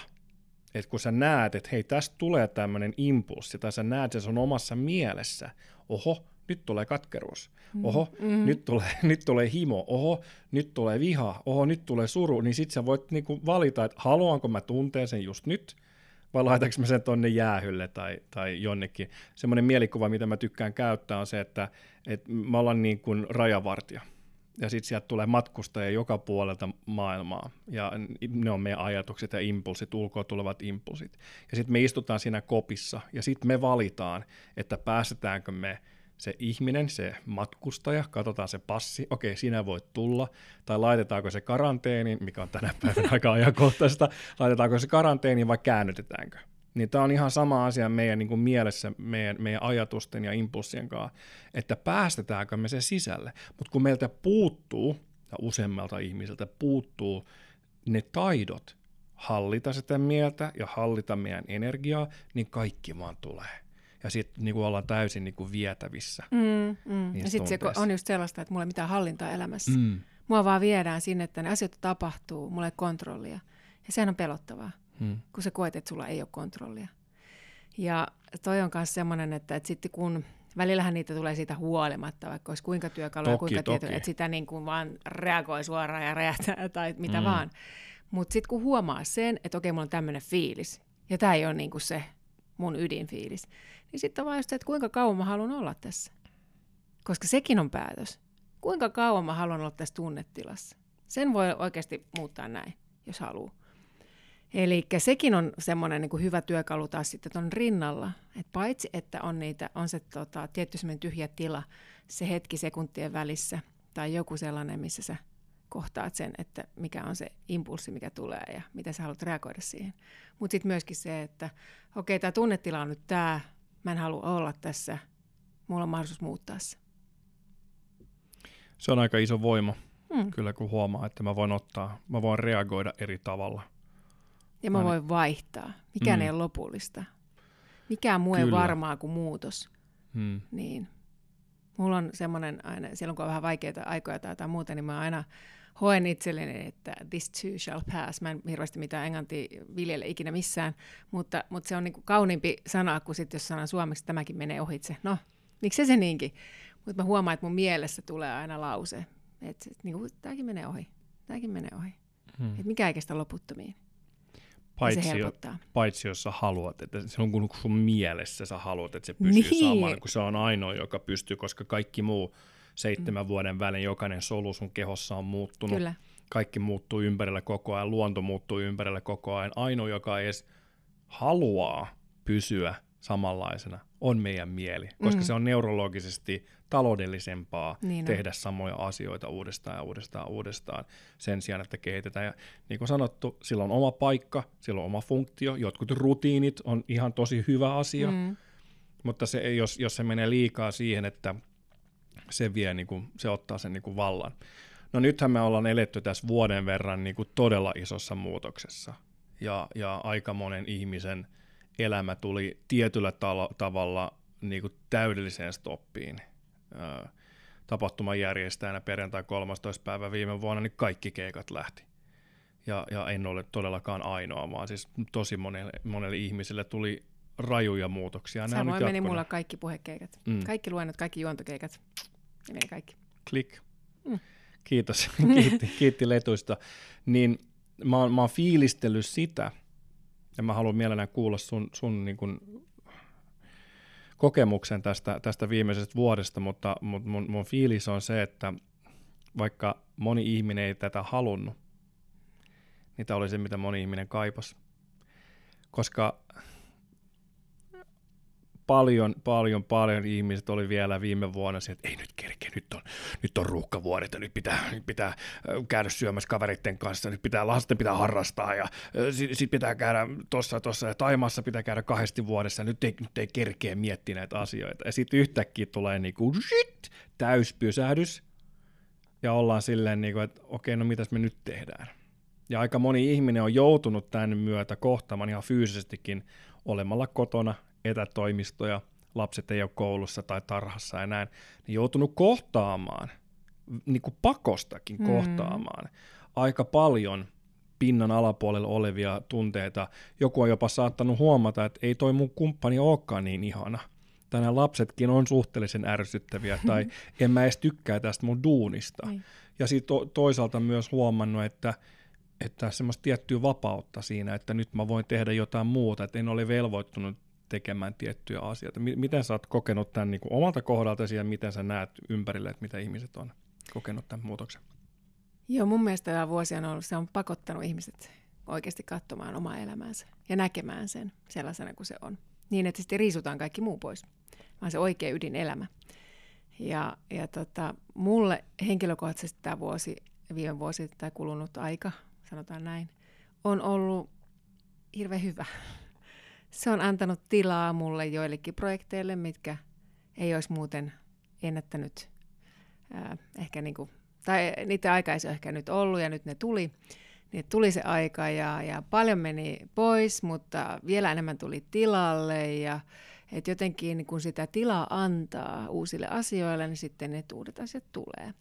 Mulle sinänsä niin kun se, että, että esimerkiksi parisuhde, tai mä joudun, tai pääsin tai joudun, mitä se nyt vaan kukakin ajattelee, että ollaan yhdessä enemmän, että molemmat tekee töitä kotona, niin se ei ole meille mikään muutos. Me ollaan molemmat yrittäjä, me ollaan molemmat tehdään töitä kotona. Meillä on eri, siis omat toimistot kotona, ja, ja ei, se ei ole vaikuttanut mitenkään. Ja sitten me ollaan niin tiivis perhe, meidän kolmen henkilön perhe, että ei se, meillä ei kyllä tunnu yhtään missään niin kuin tuolla mielellä. Että, et, mutta toisaalta meillä on omakotitalo saaristossa, että siellä on tilaa enemmän, kun sitten mä ymmärrän kyllä niitä, jotka asuu pienessä yksiössä tiiviisti ja ei ole tila, omaa semmoista hengitystilaa, niin mm. mä ymmärrän, että siinä, siinä varmasti kyllä pinna kiristyy ja tavallaan se semmoinen oman tilan löytäminen on vaikeaa ja omien ajatuksen kuunteleminenkin joskus vaikeaa. Mutta niin kuin sanoit, niin musta on hirveän hyvä aika ollut nyt se, että ihmiset on joutunut pysähtymään, niin joutunut oikeasti katsomaan sitä omaa elämää. Ja, ja sitä, niin kuin, että kuka mä oikeasti on, mitä mä elämästä haluan ja mikä oikeasti on merkityksellistä. Koska aika moni elää siinä oravan pyörässä ja tekee ja menee ja touhuu ja on joku dollarin kuvat silmässä, mikä sekään ei huono asia, mutta sitten jos se on vaan sitä, eikä tavallaan oikeasti mieti, mikä on todella tärkeää elämässä itselle, niin en mä tiedä, onko se sitten, no ainakaan se ei ole ihan semmoista niin kuin välttämättä ää, täyteläistä elämää, vaan se on sitä suorituskeskeistä elämää. Mm. Et se on vähän erityyppistä elämää kuin sit se, että sä elät intohimosta käsin. Ja mullakin on se, että mä teen tosi paljon koko ajan ja, ja välillä liikaakin, niin mä tiedostan sen, se on ihan fine. Jos mulla on projekti menossa, se on ihan ok, mä tiedän, että se päättyy aikanaan ja, ja näin. Mutta se, että koska mä teen asioiden kanssa töitä, mitä mä rakastan, niin ei se, ole, ei se tunnu mulle työltä. Mm. Okei, okay, kirjanpidot ja muut, no onneksi mä oon kirjanpitäjä, mutta mä, kaikki tommoset jutut, niin ne, ne ei ole, mä tykkään luovasta työstä, mä tykkään tehdä vähän eri tyylillä töitä, että kaikki tämmöinen hirveän virallinen tai numeroiden pyörittely tai paperit tai muu, niin se ei ole mun maailmaa niinkään, mä en ole vahva siinä, mutta nekin teen kyllä, kun mm. tarvii, mutta se, että... Ja eikö se ole ihana tunne sitten, kun on tehnyt sen on. kirjanpidon? Oh. On. Mulla on just tänään itse asiassa kirjanpitoisia. Mä, mä, vähän odotankin, että mä pääsen tekemään, koska se fiilis on niin ihana sit, kun se on tehty. Se on vähän sama kuin äh, kaappien siivous. Mm, Mulla on mm. ollut aika kauan sillä, että mun pitäisi okay. oikeasti käydä läpi. Joo. Ja mä tiedän sen fiiliksen, että sitten kun ne joskus saa tehtyä, niin se on aivan fantastinen. Mm. Se on niin ihanaa. Mm. Sama kuin kodin siivous, Kyllä. puhdas koti.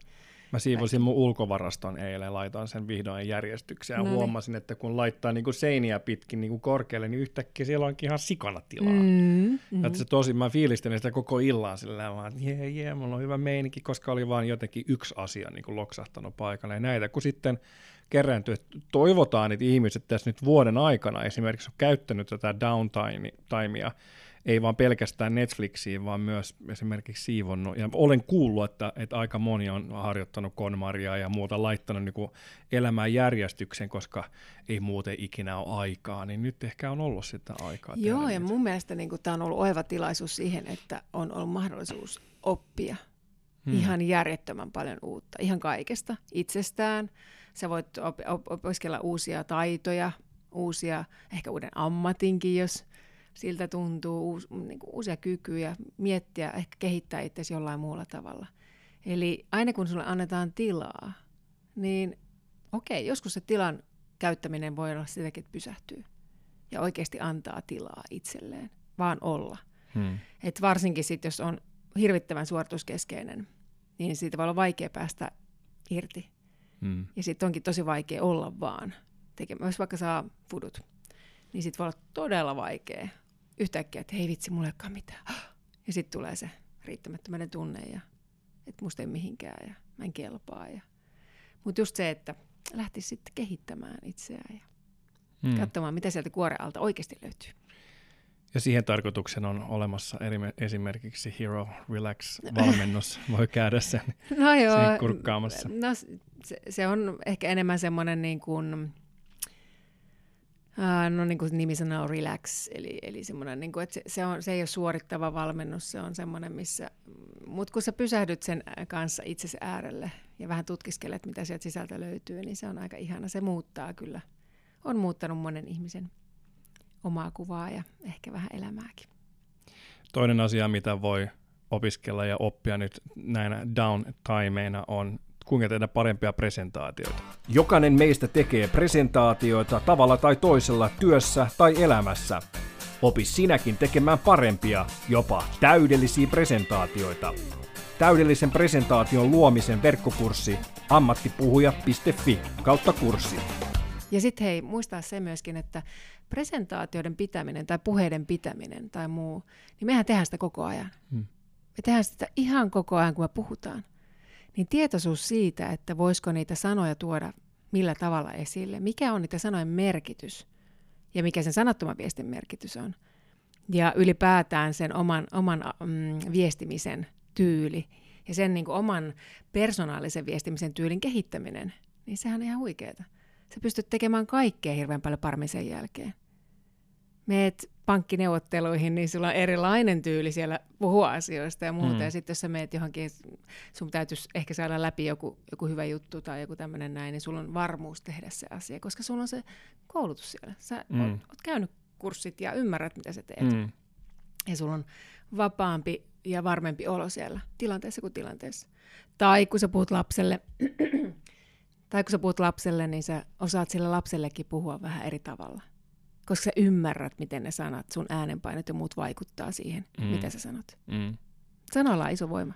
Mä oon nähnyt sellaisen videon, missä, missä tota, lapsi, jo ehkä 8-90-vuotias tekee PowerPoint-presentaation vanhemmilleen, jossa hän selittää, että miksi hänen pitää saada enemmän viikkorahaa. Aivan loistava. Lapsista puheen ollen, niin ku, kuis vanha Luka on?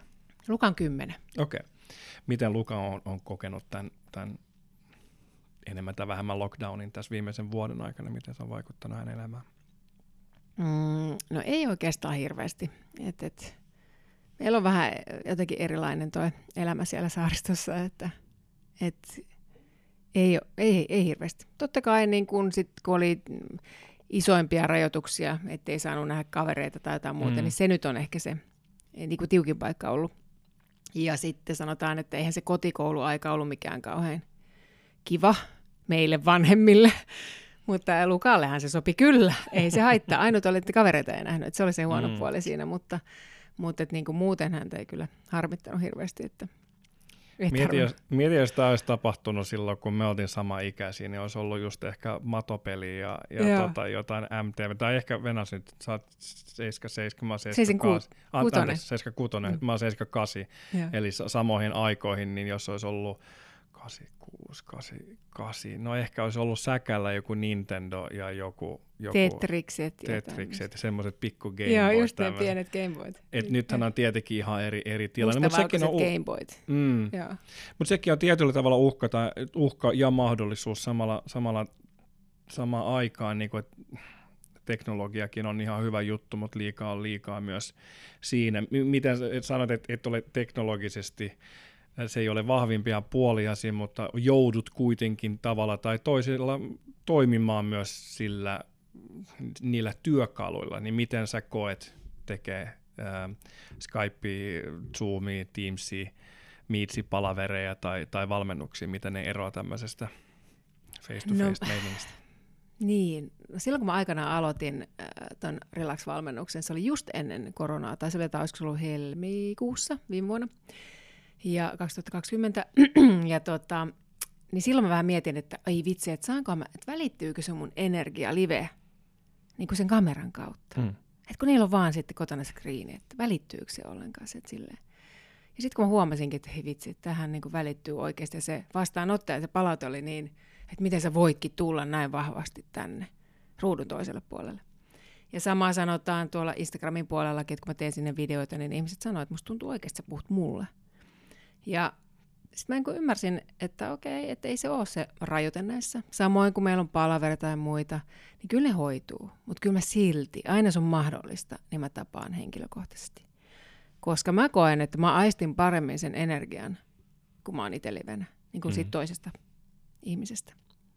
Ja jos mä oon vaikka joku yhteistyöpalaveri, niin kyllä musta on ihana oikeasti fiilistellä sitä henkilöä tai sitä yritystä, eikä niin, että sit mä oon jonkun – ruudun, ruudun toisella puolella ja sitten mä koitan siitä vähän miettiä, että okei, se nyt vaikuttaa täältä, mulla on tämmöinen viba, mutta jotenkin se kertoo enemmän kuin nähdään ihan fyysisesti. Niin ja si- siinä on sekä se, että miten sä itse toimit ja reagoit siinä tilanteessa, että sä et ole läsnä sen toisen ihmisen kanssa, mutta se on myös hyvin paljon se toinen ihminen, mm. missä tilassa hän on. Että on niin helppo samaan aikaan niin kun jos sulla on webikamera tässä näin silmien korkeudella, niin sitten sulla voi olla kännykkä siinä Just. alapuolella ja siellä lailla sanoo, että joo joo, ku- kuuntelee ihan eri tavalla kuin mitä pystyy, tai ehkä raaskii tälleen näin niin kuin, tällä niin kuin livenä, niin kuin meillä on kuitenkin niin kuin sosiaalinen, hyvällä tavalla tämmöinen sosiaalinen struktuuri, että ei, ei ihan, ihan voida olla vapaasti, kun me ollaan toisen ihmisen kanssa kunnioituksesta tällä näin. Mm. Että nyt kun me ollaan tässä samassa tilassa, niin me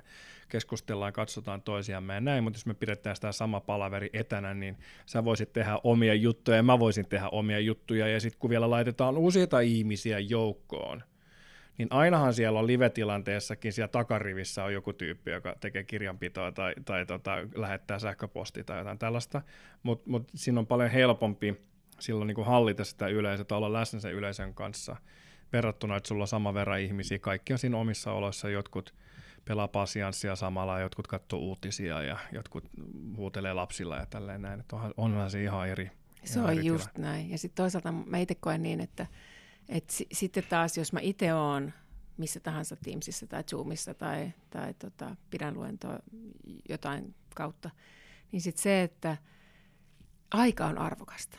Hmm. Siis meidän jokaisena, musta se on yksi arvokkaimpia asioita, mitä me annetaan.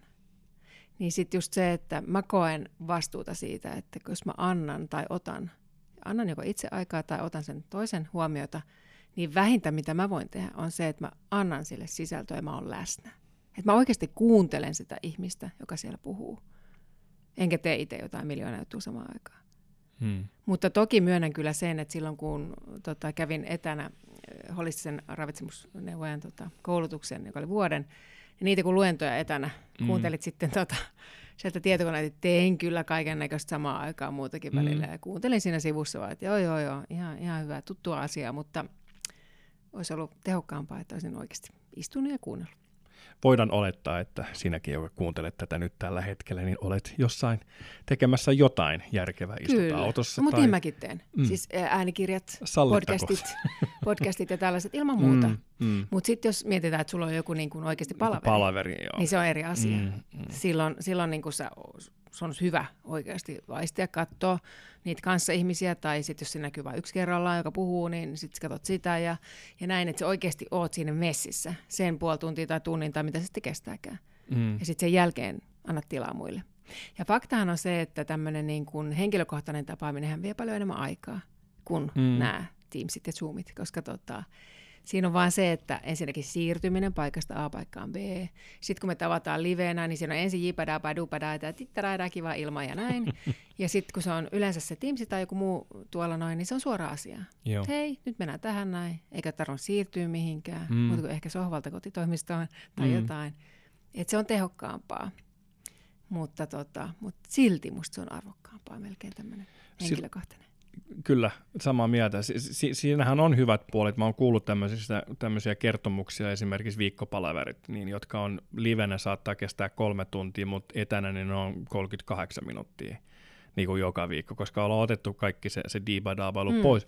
Mutta se diibadaabailu voi myös olla tosi tärkeä. Se voi olla jollekin ihmiselle tai sille työyhteisöllekin se kaikista tärkein hetki viikossa. On se, kun, kun Marjatta on taas tuonut niitä riisipiirakoita tai, tai on, on, on tuonut, tuonut jotain niin kuin kivaa mukanaan. Tai mun äiti oli aikanaan töissä koululla ja hän valitti välillä, että, miksi, että asiat ei mennyt niin kuin pitää. Ja mä kysyin, että no miksi sä oot siellä niin kuin duunissa vielä. Hän sanoi, että no, meillä on tämä yhteisö, meillä on tämä henki, että ne meidän kahvitauot ja ne meidän niin kuin maanantaiset niin kuin aamuviikkopalaverit on kaikista parhaampi, kun saada kuulla, että mitä ihmiset on tehnyt viikonloppuna. Ja ne, että tämäkin vuoro, va- vaikka siis joo tehokkuus, Mm. time is money ja niin kuin tehokkuus on hyvä juttu, niin kuitenkin se, se, se, se pehmeä energia ja se, se, se pehmeä vuorovaikutus on äärimmäisen tärkeä. Ja nämä, nämä etäpalaverit, niin kaikessa hyvyydessään, ja mä tykkään siis etätapahtumista, että mä, mä voin nyt tehdä tapahtuman huomenna, jossa on yksi lääkäri Taivanista ja yksi tutkija Argentiinasta, ja näin me voidaan, niin te- että se on paljon helpompi, se tuo uusia mahdollisuuksia, kyllä, mutta se ei silti niin kuin korvaa sitä tai, tai paikkaa sitä, sitä niin kuin live, live-tapahtumaa. Ja, ja, ja kun tätä miettii, niin Mulla vaan nousee koko ajan semmoinen, semmoinen fiilis, että mun pitää jotenkin muotoilla tämän, että et, et meidän vuorovaikutushan on paljon paljon muuta kuin vaan pelkästään ne sanat ja äm, kehokieli ja, ja intonaatio. Me välitetään jotain energiaa toisillemme. Tästä tuntee selkeästi niin kuin energian vuorovaikutus näin. Ja jos mä en olisi nyt tässä läsnä tai sä et olisi läsnä tai tässä olisi kolmas tyyppi, joka ei olisi läsnä, niin se tuntee sen. Kyllä. Miksi ehkä enemmänkin naiset sanoo, että sä et, sä et kuuntele mua, että vaikka niin kuin fyysisesti kuuntelee, niin sä oot henkisesti tai mielen tasolla jossain muualla, jolloin ei ole kyse oikeastaan kuuntelemisesta, vaan just se, että ei ole läsnä. Mm, kyllä. Ja sitten toisaalta mulle äsken tuli mieleen sellainen, kun sanoit, että, että tota, just tehokkuus ja time is mm. Niin joo, mutta se on siellä taas siellä niin kuin meidän maskuliinisella puolella. Me tehdään niin kuin sieltä käsin, että uff, uff, nyt tehdään. Mutta sitten taas ne kahvioinekeskustelut tai ne Kyllä. palaverialut ja loput ja tämmöiset pienet viiparapa, ne on taas sitten siellä feminipuolella. Mitä tarvitaan myöskin siihen, että sulla luovuudesta lähtee sun työn tekeminen ja sä keksit niitä uusia juttuja ja se on kivaa se työn tekeminen. Että jos se on vaan siellä sitä maskuliinista työstämistä ja puskemista, mitä sitäkin tarvitaan, muuten ei mitään tapahdu. Kyllä. Mutta tämä on se tasapaino kaikessa, että mm. ei pitäisi ikinä mennä mun mielestä liikaa kumpaakaan, mm. vaan hakea sitä mahdollisimman tasapainoa, että sulla on sitä molempia siellä. Kyllä. Ihan sama kuin, niin kun on työpäivä, niin siinä työpäivässä on erilaisia osia. Jos sä teet aamu herättyä ja sitten ilta sijasta, kun menet nukkumaan, niin samalla rytmillä töitä, niin eihän sitä kukaan jaksa. Mm. Vaan just sillä, että siellä on niitä myöskin niitä semmoisia, jotka tuo sitä elinvoimaa taas lisää ja eheyttää ja voimaannuttaa ja elvyttää. Siksi tuli tuosta sun tuli tuosta sun Hero Relaxista, tuli just mieleen tämä Yin ja Yang, että kun Hero on niinku selkeästi niinku Yang ja selkeästi maskuliininen ja sitten Relax taas on hyvin, hyvin Yin-mäinen, hyvin feminiini, niinku sisäänpäin kääntyvä. Et sitä tarvitaan, koska sankari ei voi koko ajan olla niinku menossa. Sä et voi koko ajan vetää hauiskääntöä että se lihas kasvaa sit siinä levossa, mm. tai sun keho puhdistuu siinä, siinä levossa, sun äm, niskakivut, ne, para, ne parantuu äm, levossa, unessa, et, et, et sä, tarvitaan sitä, sä et voi vaan koko ajan olla niinku rykälemässä, ja kun itsekin tehnyt paljon, suhteellisen luova ihminen ja, ja tehnyt paljon niinku luovien ihmisten kanssa, niin joo, se on sitä suorittamista, se on sitä, niin kuin, että ideoita tulee tuosta noin. Mutta mistä se, kun se on vähän niin kuin bensatankki, mm. ja jos sitä käyttää niin kuin liikaa loppuun, niin ei, ei, sieltä, ei sieltä tule enää, sitä pitää mennä täydentää jollain tavalla. Se voi olla luonto, se voi olla taide, se voi olla lapset, se voi olla hevoset, se voi olla virkkaaminen. Jos kysyt melkein keltä tahansa niin kuin luovalta ihmiseltä, että mistä sä ammennat sun inspiraatiota, niin ne on just jotain tämmöisiä mm. niin kuin tilulilu niin kuin, kivoja juttuja, ne on ehkä jollekin salaisia. Mm. Mutta et, et käydään hakemaan sitä inspiraatiota jostain, koska se luovuus, se pitää kummuta niin kuin jostain susta. Se ei voi vaan tulla niin kuin tyhjästä. Ja pakon sanelemana. Ja pakon sanelemana, mm. niin. Ja toisaalta myös, jos miettii, että jos mitään hirveästi ajatustyötä, ja muutenkin aivoihin tulee koko ajan jätettä. Ja sitten milloin se aivojen lymfakierto, mikä ei ole siis tämmöinen, mitä voi pumppailla itse, niin kuin muuten keholymfakiertoa voi auttaa itse pumppaamalla imusolmukkeiden kohdalta, mutta, mutta aivojen lymfa toimii pelkästään unessa, levossa. Silloin aivojen lymfa toimii. Ja se on vaan silloin. Ja se on tietty osa unesta, mä en muista mikä osa se on, mutta vaan siinä Niin jossain tilassa. kohtaa siinä niin. sykliä aivan. Ja jos et sä nuku, jos mm. et sä tavallaan tankkaa niitä aivoja sillä, että sä nukut, niin sitten sitä roskan määrää sinne päähän vaan tulee lisää, lisää, lisää, lisää, lisää. Mä luulen, että sitä aivonlymfaa voidaan myöskin aktivoida meditaatioilla, tietyissä meditaatioissa. Mut se, niin kun se on tietty tila, jos se on joo. unessa, niin se tarkoittaa, että se on tietysti niin aivovärähtelytaajuudella. Kyllä, joo.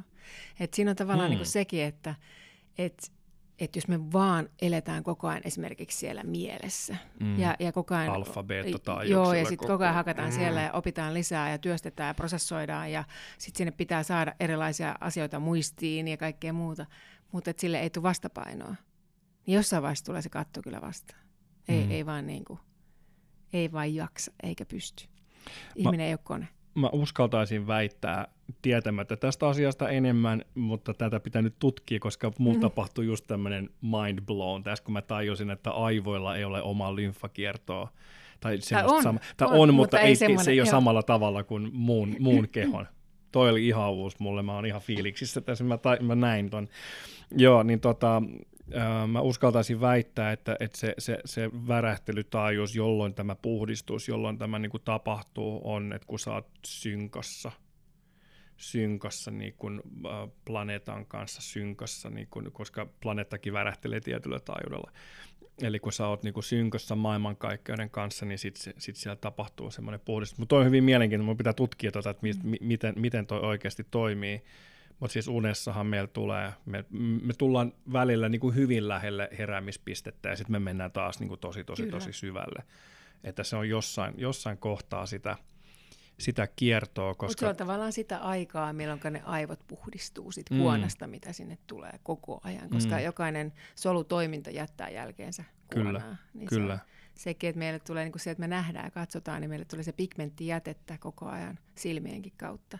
Mm, et se on pigmenttijäte. Niin kuin, että oikeasti siis wow. niin kuin sitä solukuonaa tulee mm, koko mm, ajan, mm, koska soluja uusiutuu, niitä kuolee. Toki. Sitä roskaa mm. ja kaikkea tulee koko ajan. Sitten vielä niin kuin tietysti kaikki muut myrkyt, mitä me saadaan sisäämme sitten muita kautta, niin joo. Ja meditaatiohan niin kuin, meditaatio pyrkii siihen semmoiseen tilaan, että, että asioita tulee, mutta sä et jää niin kuin kiinni siihen, että ehkä konkreettinen näkemys tai konkreettinen vertauskuva siihen on, on, on, on semmoinen, että sä, sä maat selällään tota, ruohikossa ja katselet pilviä taivaalta, kun ne menee ohitte, niin normaali tila aivoissa on se, että tulee pilvi ohi sille, että hei, tuo näyttää ihan tiikereitä, että hei, tiikereitähän mm. on Korkeasaaressa. Meneekö se lautta vielä tähän? Paljonko se lautta maksaa? Mitäköhän, mitäköhän kelejä on huomenna? Mitä tulee telkkarista huomenna? Mitäköhän Santerille kuuluu? Santerille voisi soittaa. Mun kännykkä pitää uusia. Ei hitsi, ensi viikolla mä pääsen lomalle. Ja sit sä oot jo jossain ihan niin kuin muualla. Niin meditaatio pyrkii taas siihen, että tämä meditatiivinen tila – ja just tämä puhdistus, siksi mä ajattelen, että se on jotenkin mm. sa- sama henki, koska meditaatio, syvä meditaatio voi olla todella, todella puhdistava, koska sä luot just sitä, sitä tilaa, sitä no-fly zonea tähän niin kuin sun ajatuksen ja sun reaktion väliin. Kun sieltä tulee pilvi ohi, sit sä oot vaan silleen, että aah, tiikeri, yes, sitten se menee ohi. Mm. Aa, kato, virtahepo, yes. Mm, et, et, et, et joo, tulee ajatuksia. Monesti ihmiset ajattelee, että se meditaatio olisi semmoinen niin täysin tyhjä tila, semmoinen no transsi, semmoinen niin kuin nolla. Um. Niin, se voi olla osa sitä, mutta se, se ei ole niin kuin se, se meditaation niin kuin puhtaimmillaan ei ole sitä, vaan se on just, että et, et sä et jää kiinni, et takerru niihin, mm. niihin asioihin. Se ei ole niin vaikeaa, mitä ihmiset ajattelee. Mm. Siis mä en sano, että se olisi helppoa, vaan siis se kun ihmisillä saattaa olla kuva siitä, että pitää istua tietyssä asennossa ja pitää olla jotakin, ja se on joku tämmöinen hihulijuttu tai muuta. Mutta ei, siis ei. Hmm. ei se ole muuta kuin vaan irti päästämistä ja omien ajatusten tarkkailua enemmänkin kiinnittymättä niihin. Hmm. Ja tänä päivänä musta on niin ihana niin kuin nähdä just se, ja se todistaa vielä enemmän mun mielestä sitä, että miten oikeasti se on eheyttävää ja nimenomaan sitä putsaavaa, niitä aivoja ja mieltä putsaavaa, on se, että, että kaikki huippujohtajat maailmassa meditoi. Ei, ei ole kovinkaan montaa tuolla, jotka ei meditoi säännöllisesti. Ja kaikki sanoo, että se on iso voimavara siihen, että ne pystyy tekemään, pystyy toimimaan ja, ja on parempia siinä, mitä ne tekee. Ja itse mä ainakin koen kanssa sen, että kun tekee paljon kaikkea ja on äiti ja on kaiken näköistä elämää ylipäätään, niin se, että jos en mä meditoisi, ei vitsiläinen, ei tämä pakka pysyisi kasassa. Mm. Et mulle se on todella tärkeä aamurituaali ja se on tärkeä iltarituaali. Ja mun ei tarvitse koskaan miettiä, että meditoisiko tänään. Mm. Vaan se, se on, se on ei, ei sitä kysytä, se on. Se on vaan tapa, että se on just se, sen, niin kuin sen mielen, mielen niin kuin, tai aivojen ja synapsien tuottama sellainen niin kuin tai se hyvä puoli siinä, että se pakottaa. Se ei tarvi sille pakko pakko. Mm. Mulla esimerkiksi ruoan kanssa pyhittäminen, aina kun, aina kun mä syön jotain, niin mä otan aina hetken. Aina kun mä teen jotain merkittävää, ää, niin mä aina niin kuin menen hetkeksi, hetkeksi itteni. Ja se on semmoinen, se vaan tulee niin kuin reaktiona enemmänkin. Et ei sitä tarvi miettiä, mutta sitä on vaan tehnyt tietoisesti tarpeeksi paljon, niin sitten se menee alitajuntaan ja, ja keho jo reagoi siinä tietyssä tilanteessa, että ei ole olemassa edes vaihtoehtoja. Niinpä, just näin. No, kun ottaa tämän kaiken huomioon, tämän, tämän niin kuin jännittyneisyyden, hermostuneisuuden ja, ja paljon asioita tapahtuu, tasapaino ynnä muuta, niin, niin jos heijastetaan sitä tähän puhumiseen ja esiintymiseen aika monelle ihmiselle, julkinen esiintyminen, julkinen puhuminen on todella, todella jännittävää.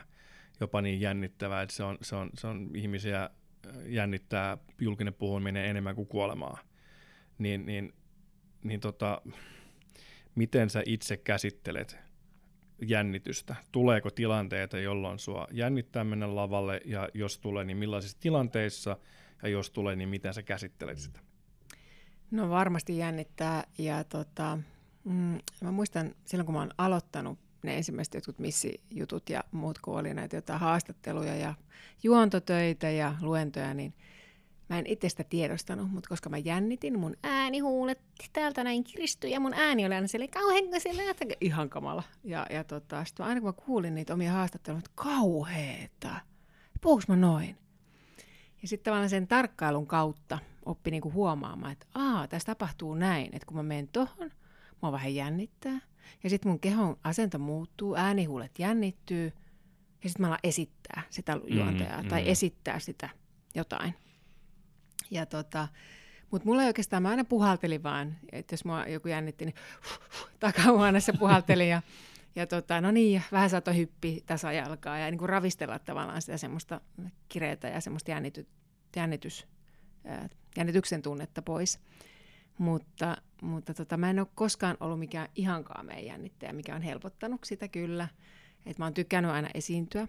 Ja ehkä sitä kautta, kun mä oon ensin ollut lavalla mallina, niin sitten tavallaan se olo, mm. olo ihmisten silmäparien alla on jo ollut niin kuin tuttu elementti, niin se on tuonut siihen helpotusta, mutta mä muistan, kun aikanaan kun mä juonsin tangomarkkinoiden live-lähetyksen telkkarissa ja siellä oli, oliko siellä 5000 ihmistä paikan päällä vai 10 000, ei, no jotain, siis ihan iso määrä. Ja sitten tietysti Suomen kansa, tangomarkkinat oli silloin iso mm, juttu, niin siellä mm. oli miljoonia ihmisiä. Sitten suora lähetys niin kyllä silloin jännitti ja se oli kyllä sillä tavalla, että mä en oikein tiedä, miten päin mä olisin siinä ollut. Mutta sitten jotenkin sekin oli vaan sillä tavalla, että no eihän tässä mitään, että nyt vaan vedetään ja katsotaan minne menee ja ja tota, yllättävän lungisti. Ja sitten mulla kävi vielä sellainen, että mä olin iltapuku päällä ja just kun mä olin menossa katkon jälkeen lavalle, niin siinä oli ihan ohut olkain. Niin se olkain katkesi. Ja mä, mitä mä nyt teen, tippuu tämä puku mun päältä ja kaikkea. Sitten tavallaan tuollaisten kokemusten kautta on huomannut sen, mm. että asioita sattuu ja tapahtuu, mutta mikään ei silti mene niin, kuin niin sanotusti väärin. Mm. Että tavallaan semmoinen armollisuuden kautta on oppinut päästämään irti siitä niin kuin ehkä jännityksestä tai pelon tunteesta, epäonnistumisen pelon tunteesta, kun on huomannut sen, että hei, asioita sattuu ja tapahtuu, ja siltikään ei maailma kaadu tähän. Mulle ei käy mitään, kellekään muulle ei käy mitään. Jos joku pitää, että me epäonnistutaan, on tyhmä tai jotain muuta, se on vain mielipide. Ja sekin on ihan fine. Että et jotenkin se sellainen No jälleen kerran palataan siihen itsetuntemukseen ja semmoiseen itsestä mm. tutkiskelun kautta niin kuin löytänyt sen. Edelleenkin varmaan välillä jännittää jollain tavalla, mutta se on enemmänkin semmoista kutittaa vähän vatsan pohjassa ja semmoinen vähän, että uh, ja vähän kiire saattaa tulla semmoinen kiireen tuntua ja, mm. ja tämmöistä muuta, mutta se ei niin kuin vaikuta siihen sitten, mitä mä tuotan ulos enää niinkään vaan se vaikuttaa ennen sitä esiintymistä. Ja yleensä jos mulla on joku tärkeä esiintyminen tai joku merkittävä jännittävä juttu, niin mä satsaan siihen aamuun vieläkin enemmän. Okay. Et se on mm. mulle sellainen, se aamu, että miten se aamu lähtee käyntiin, koska se, miten päivä lähtee käyntiin, niin se määrittää mulle aika pitkälle sen, mikä sen moodi siinä, mikä se vire siinä päivässä on. Ja esimerkiksi tänä aamuna oli ihan huikea, kun ää, mä menin tota aamu-uinille mereen, niin sitten mä menin katsomaan mun meidän oma puolen laituri, se oli tuuli. Mä, ei, kun mä haluan ihan tyynä, mä haluan ihanan rauhan tähän aamuun. Ja mä ajelin autolla toiselle puolelle meidän saarta ja tota, menin tyynelle puolelle äh, hiekkarannalta sitten. Ja se oli aivan taivaallista. Ja sitten tästä ei voi tulla kuin hyvä päivä. Et, mm. et se oli jotenkin niin ihana se kokemus ja se luonto ja hiljaisuus ja tyyneys ja kaikki se. Että sitten mä vaan panostan enemmän tuommoisiin juttuihin, kun mulla on tulossa jotain vähän semmoista. Että niin kuin tänäänkin mulla on monta juttua. Mä vähän stressasin, mietin, että miten mä ehdin nämä kaikki tekemään. Mutta se, miten se aamu lähtee. Miten mm. mä tavallaan ää, valjastan itseni siihen päivään tai työhön, mikä ikinä sitten onkaan, niin se määrittelee sen kyllä, että miten se ainakin lähtökohtaisesti menee. Mä oon tosi otettu siitä, että koit, että ammattipuhuja podcast on niin tärkeä, että pitää Tämä on entistä, tärkeä. entistä Oikeasti enemmän. On. On, on. Nämä, nämä, on, nämä on mielenkiintoisia asioita ja, ja tämä inspiroi aina mua ihan huikeasti niin keskustella ammattipuhujien kanssa, koska, koska puhutaan kuitenkin niin kuin yhtenä. Nyt itse asiassa tänään on toisen kauden päätösjakso. Oi. Nyt on kaksi Kunnia kautta. vieras. Kyllä, Kiitos. kunnia vieras. 30. jakso. Huikeata, huikeata keskustelua, kymmeniä tunteja mielenkiintoisia keskusteluita, päästä niin kuin ammentaa sitä kaikkea viisautta ja kaikkea sitä kokemusta satojen tuhansien, kymmenien tuhansien niin kuin luentojen ja valmennusten aikana niin kuin kerättyä informaatiota ja kokemusta ihmisten kanssa, ja sitä mä haluan tässä välittää myös meidän kuulijoille. Mä haluan kysyä sulta yhden kysymyksen. O- ole hyvä. Näiden kaikkien kymmeneen tuntien jälkeen, niin nouseeko joku asia, mikä on ollut sulle semmoinen oikein iso juttu tai joku helmi näistä kaikista haastattelusta? No tästä jaksosta on äh, tämä, tämä, tämä aivojen lymfajärjestelmä. Mä vielä sulattelen sitä, että onko muita. Toi on, toi on itse asiassa tosi hyvä kysymys, jos mä poimisin tuosta niinku jonkun jutun. Semmoinen tietty yhteneväisyys, eli, eli ei ole yksi tietty kohta, mutta tietty yhteneväisyys. Tietenkin varmaan mun kognitiivinen bias on, on aiheuttanut sen, että mä oon valinnut tietynlaisia vieraita tähän myös, jotka vahvistaa niitä ajatuksia, mitä mulla on. Mutta semmoinen niinku yhdistävä tekijä ammattipuhuissa on semmoinen tietty nöyryys ja tietty niinku palvelualttius. Tiedostaa sen, että joo, minä olen esillä, minä olen lavalla, minä saan huomiot, minä saan rahaa. Saan joskus jopa smoothieita tai jotain muuta niin kuin lisäksi vielä. Joskus mua kuskataan paikasta toiseen ja hotellihuoneet ja nää. Mutta samalla mä oon siellä palvelemassa. Mä oon siellä kanavana antamassa, välittämässä jotain viestiä ja välittämässä sitä, mitä se yleisö oikeasti kaipaa, eikä sitä, mitä ne ehkä ennalta on. Tämä on, tämä on teema tässä niin kuin kaikessa 30 jaksossa yhdistää ihmisiä, että nö, nöyryys ja palveluatteus. Mun mielestä tämä, mun mielestä tämä on palveluammatti, Hmm. ehdottomasti. Ja siitä kun tekee siitä käsin töitä, että mitä voi tehdä, mitä voi antaa ihmisille, mitä tarjottavaa mulla on, miten voin palvella muita, miten voin auttaa, niin se vie aika pitkälle. Opi välittämään viestisi vakuuttavasti tilanteessa kuin tilanteessa. Välitä viestisi vakuuttavasti verkkokurssi. ammattipuhuja.fi kautta kurssi. Tähän ammattihan liittyy vahvasti julkisuus ja sä oot monen sun uran aikana ammatin kautta joutunut tai päässyt tekemään lehdistön kanssa töitä, niin onko sulla jotain vinkkiä antaa, että miten kannattaa esimerkiksi haastatteluita hoitaa? Onko jotain, jotain, mitä olet oppinut vuosien varrella? Mun vahvuus on varmaan savolaistaustuus. Aivan. Mä osaan kierroilla kaikki vastaukset niin, että mä hirveästi puhun, mutta sitten mä en sano mitään. Ää, Poliitikon aineesta Mm. siis. Mutta tota joo, leikkisikseen, mutta ehkä just se, että ymmärtää sen ja tiedostaa, tekee itselleen selväksi, että mitä mä haluan jakaa musta elämästä Mm. ja kaikesta, ja mitä mä haluan pitää itselläni. Mitkä ne rajat? Että ne oman, omat rajat on hirvittävän tärkeä silloin, kun lähdetään haastatteluja antamaan ja muuta. Mikä on maailmalle, mikä on mulle itselle? Et jos, sä oot, jos sä jaat kaiken maailmalle, niin se ei välttämättä ole se paras ratkaisu. Tai ainakaan mulle ei olisi. Vaan just se, että, että mikä on se sun, mitkä on ne sulle mukavalta tuntuvat rajat. Niin ne on hyvä määrittää, koska jos et sä määrää sun rajoja, niin kukaan ei voi noudattaa niitä. Mm. Ja aika useasti sitten, jos mennään johonkin tuonne keltaisen median lehdistölle ja sitten ei ole rajoja, niin siellähän otetaan susta ihan kaikki. Et, et, ja se ei ole sitten enää kivaa. Ja, ja tämä on se riski sitten, kun niin. niin. nousee, niin kun ponnahtaa Just pinta, näin. pinnalle liian nuorena. Tiedän monta mun näyttelijäkollegaa. Siis myös itse, jos mä olisin niin kuin ponnahtanut pinnalle silloin 2-3-vuotiaana suoraan teatterikorkeakoulusta, niin ei olisi, ei olisi ollut hyvää jälkeä kyllä. Et ei ollut rajoja, ei uskaltanut, tunti jopa velvollisuutta. Mm. Mm. Ja sitten tulee vähän semmoinenkin, että mä muistan, mä tunnistin semmoisia tunteita, että kun haastattelija kysyy jotain, niin kun, että mun olisi pitänyt antaa se skuuppi, mm. niin just tämä velvollisuuden tunne, mm. Että ei mun pitää nyt antaa joku, joku nyt lööppi tähän. Ja mulla ei, ole, et, ei mulla ole mitään, enkä mä halukaan tässä nyt ruveta mitään. Ja, et se, että uskaltaa laittaa ne rajat ja myöskin itse kunnioittaa omia rajojaan, eikä anna niiden toisten tulla yli, vaan uskaltaa elää sitten omasta itsestään käsi. Mm. Tuossa on vähän sama ajatus just siinä, että et, et ei aina niin ryöppää niin, kuin, niin kaikki tunteita niin kuin pihalle, ettei mene tuonne kadulle huutelemaan, niin ihan sama juttu, että ei myöskään lehdistön kanssa tai myöskään lavalla tai myöskään podcastissa ihan niin kuin kaikkea päästä, että jotkut asiat vaan ei kuulu kaikille ihmisille ja mulla oli tosi iso pro- prosessi tämän kanssa, koska mä haluan olla jotenkin tosi avoin ja haluan näin, mutta se ei, se ei vaan niin kuin sovi kaikkiin tilanteisiin. Mulla on sama juttu, että mä oon hyvin aukinainen ihminen ja hyvin mm. avoin. Mä rakastan keskustella ihmisten kanssa ja mä rakastan kohtaamisia ja musta on ihana jakaa ja kuunnella. Mutta sitten just siinä niin kuin lehdistön kanssa mm. on ihan eri juttu. Sitten mm. sit siinä on niin kuin mm.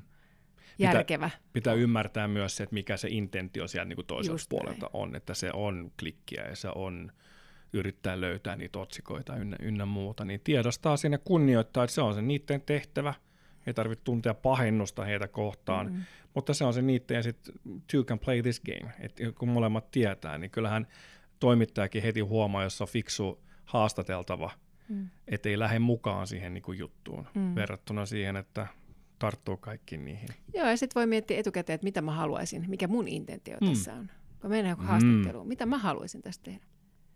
Ei aina se, mitä toiset haluaa musta, vaan mitä mä haluaisin tuoda tässä esille.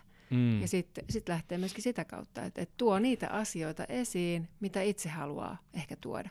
Ja sekin Kyllä. on semmoinen hyvä, että silloin sä pystyt vähän ottamaan jonkunnäköisiä ohjaksia siinäkin, että et sä on vaan niin kuin sillä, että no nyt tuossa on haastattelija, joka haastattelee, ja mä menen kuin pässiä narussa vaan. Mm, heittopussina siellä vaan. No sen lisäksi, että tämä ammattipuhuminen on hauskaa, kivaa, merkityksellistä ja on, on palvelua ja näin, niin tämähän on myös business niin millä tavalla sä hinnoittelet itsesi ja onko sulla erilaisia hintaluokkia tai asiakasryhmiä? Hinnoittelen itseni aika niin kuin fiilispohjalla. Että kuulostaa tosi tyhmältä, mm. mutta mulla on ollut aina vähän, totta kai mulla on tietty runko, mutta myöskin se aina, että mikä se on se mesta, mihin kutsutaan, ja kuka ja mikä se tilaisuus on. Joskus vaan on semmoinen, että on niin älyttömän ihana tarkoitus tai ryhmä tai tilaisuus tai joku tällainen, että tulee sellainen palo, että totta kai mä teen tämän, vaikka tämä nyt ei olisikaan sitten taloudellisesti fiksuin mahdollinen tilanne. Ja sitten taas joskus on tilanteita, minne ei välttämättä haluaisi mennä.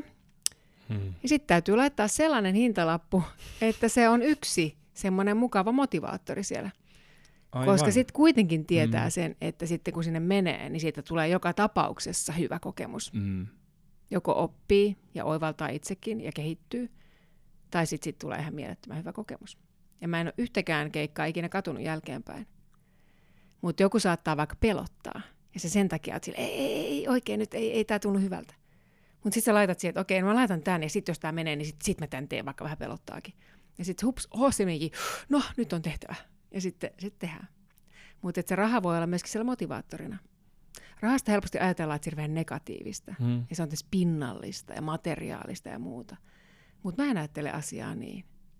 Raha mahdollistaa kokemuksia. Ja mä ainakin itse on maailmassa ja elämässä kokemuksia varten. Ei sillä materiaalilla mitään tee, mutta sillä kokemuksilla, miltä musta tuntuu joka päivä, miltä musta tuntuu, mikä on se, se tunnetila mun elämässä, niin se on kaikista tärkeintä. Ja kyllä se raha helpottaa aika lailla. Se tuo mm. turvaa, se rauhoittaa, koska tämä maailma, missä me nyt eletään tällä hetkellä, niin siinä sattuu olemaan tämmöinen, jossa raha vaikuttaa asioihin. Toivoisin, että näin ei olisi, mutta niin se vaan on. Paitsi jos heittäytyy täysin omavaraiseksi. Ja no se on eri asia. Joo. Mutta sekin vaatii rahaa, että pääsee Juuri siihen, näin, että pystyy heittäytymään täysin ja mm. pystyy niin kuin hankkimaan sen paikan, missä asuu ja mistä, missä lähtee sitten rakentamaan sitä omia, omaa peltoa tai mitä ikinä, millä mm. tavalla sitä eläkään. Niin se on niin kuin, sekin vaatii, että se ei ole niin helppoa. Mullekin sanotaan aika usein välillä, että hei, et vähennä vaan, tee vähemmän ja muuta. Ja sitten mä semmoinen, että niin, että aina se ei ensinnäkään ole järkevää ja sitten B, aina ei edes mahdollisuutta. Että et jotenkin se, se on vähän semmoinen, se on vähän sen sanelema juttu toi talouspuoli tässä meidän elämässä kanssa. Mm. Ja se on fiksu ottaa huomioon. Mm. Ja jos ei ota huomioon tarpeeksi paljon liian pitkä aikaa, niin sitten saattaa tulla tämmöinen globaalinen pandemia, joka sitten pakottaa pysähtymään.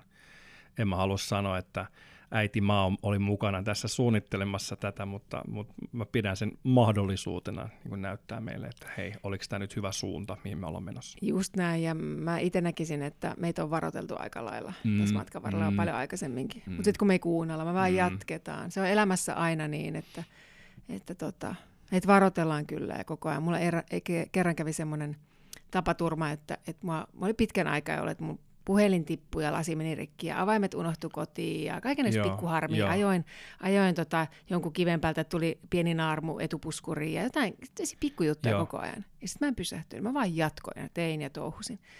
Ja tota, sitten yksi päivä mä olin hakemassa Lukaa päiväkodista, sanon vielä silloin päiväkodissa. Täysin ei siis mitään estettä, ei mitään kiviä, ei mitään semmoista, että olisi pitänyt olla mitään syytä kaatua. Niin mä kaaduin aivan siis, ihan enkä juossu. Niin siis vedin sellaiset rempulat siihen, sit siihen maahan, että mulla lähti vasemmasta olkapäästä kokonaan nahat. Siis oikeasti lähti, että, että siis siinä se piti sitten mennä kirurgille sitä vähän paikkailemaan ja hän sanoi heti, että jaa, no ei tästä koskaan kaunis tule, mutta karsitaan tämä nyt kuitenkin jollain tavalla, niin kuin, että nämä roskat pois täältä ja laitetaan jotenkin nahka kiinni. Mutta... Ja se oli semmoinen just, että mä tiedostin heti, että se oli mulle viesti, mä olin yritetty varoittaa monta kertaa, että hidasta vähän. Ja hei, keskity nyt olennaiseen. Ja vasen puoli, feminiinipuoli huuteli siellä, että hidasta vähän. Ja kun ne kuunnellut, niin sitten heitettiin maahan. Että tönästiin sitten kunnolla. Mm. Ja ei muuten pysähdy. Ja se tarkoitti mulle sitä, että mulla piti olla seuraavana päivänä ää, kuvaukset, jotka pitää olla kylpylässä. niin, tota, niin, niin et, et, okei, sitten tajusin heti, että nyt niin, tää, niin, tästä niin. oli kyse. Ja, ja tota, niin. et selvä. Ja raivasin seuraavat kaksi viikkoa kaikilta työltä pois. Mm. Otin kaikki pois. Ja totesin, että nyt, nyt on aika pysähtyä. Et, ja se teki hirveän hyvää. Hmm. Yllätys, yllätys. Ehkä tämäkin tekee jotain hyvää. Mä, mä uskon, että vaikka siis moni, haluan sanoa, painottaa sen, että on, on tietenkin harmittavaa, että ihmiset kärsii ja on, on siis yks, yksilötasolla ja, ja myös niin kuin yhteisötasolla tosi paljon harmeja, harmeja niin kuin fyysisesti ja, ja henkisesti ja taloudellisesti ja näin.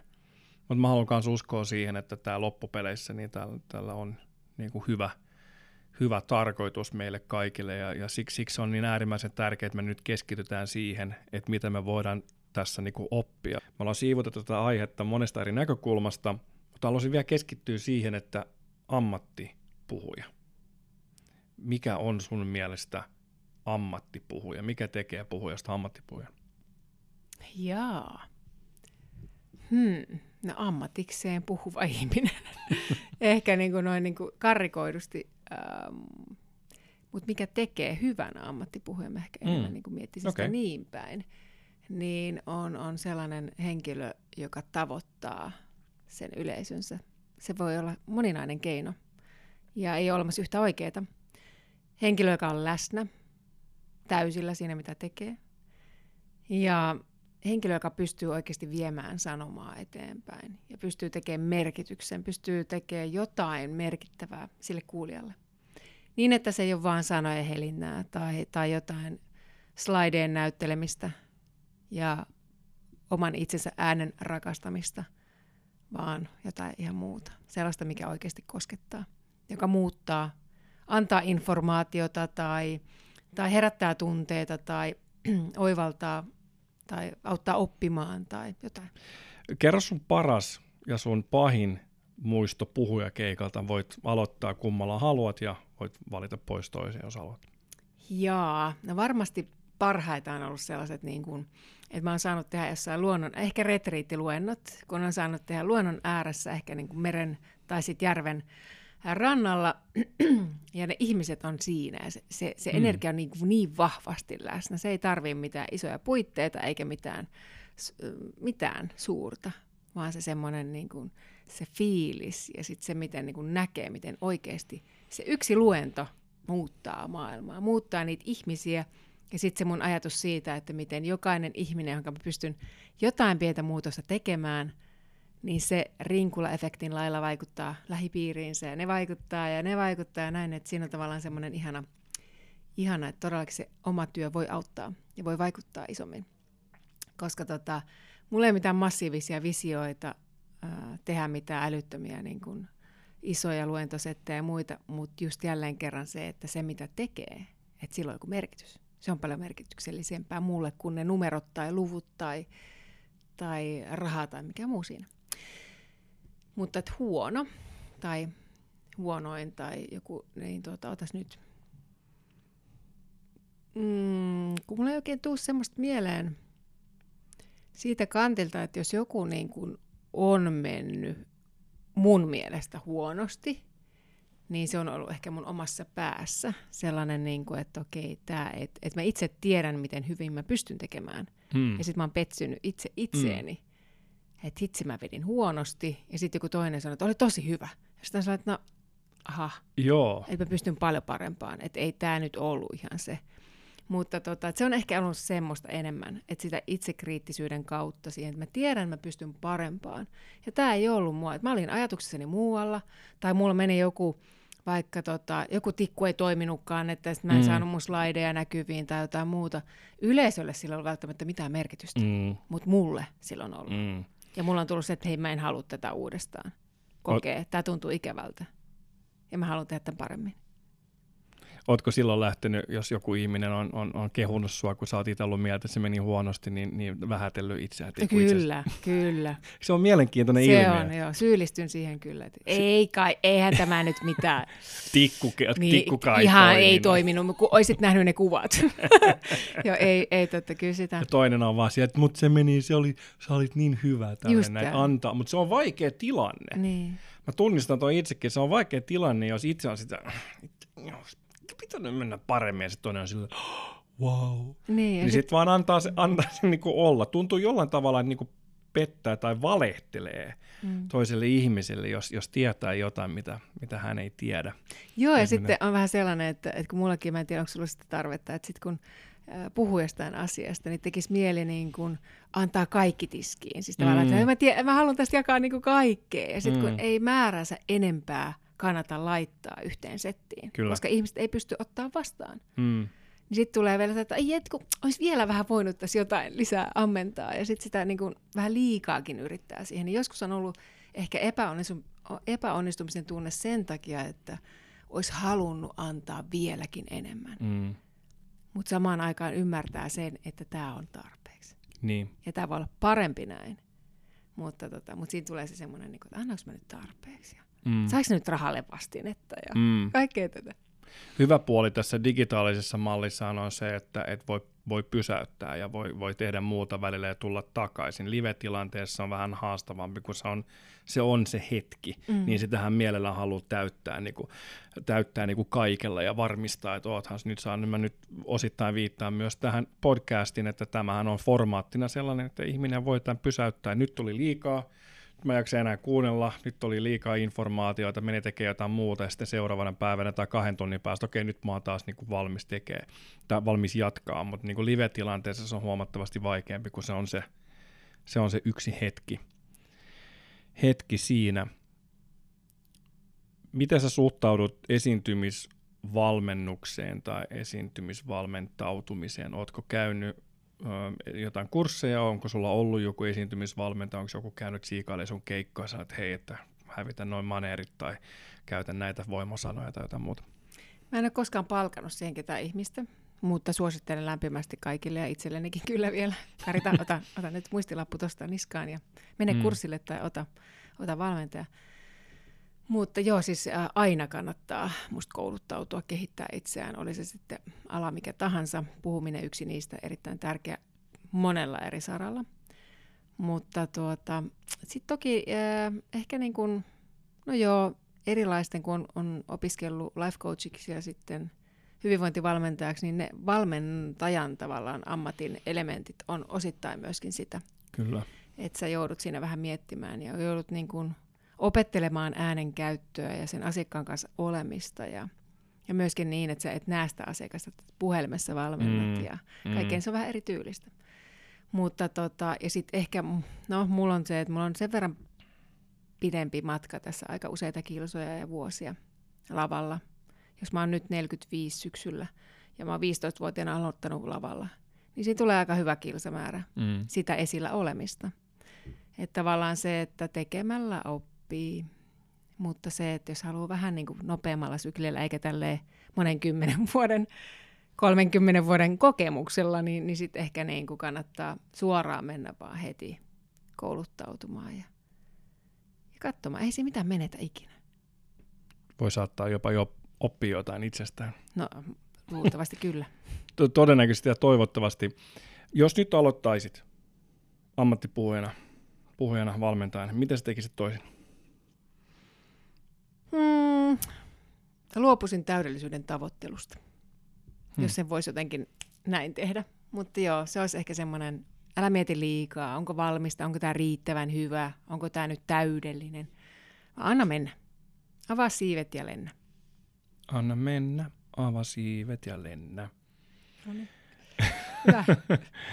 Mitäs, tota, mitä haluaisit puhujana sanoa asiakkaille tai tapahtuman järjestäjille? Mitä ne voisi tehdä, jotta sinä voisit puhujana tehdä oma työsi paremmin? Olla läsnä. Se on ehkä se semmoinen, että antaa tila ja olla läsnä. Ja tota, olla auki ja valmis ottamaan vastaan. Se on ehkä semmoinen.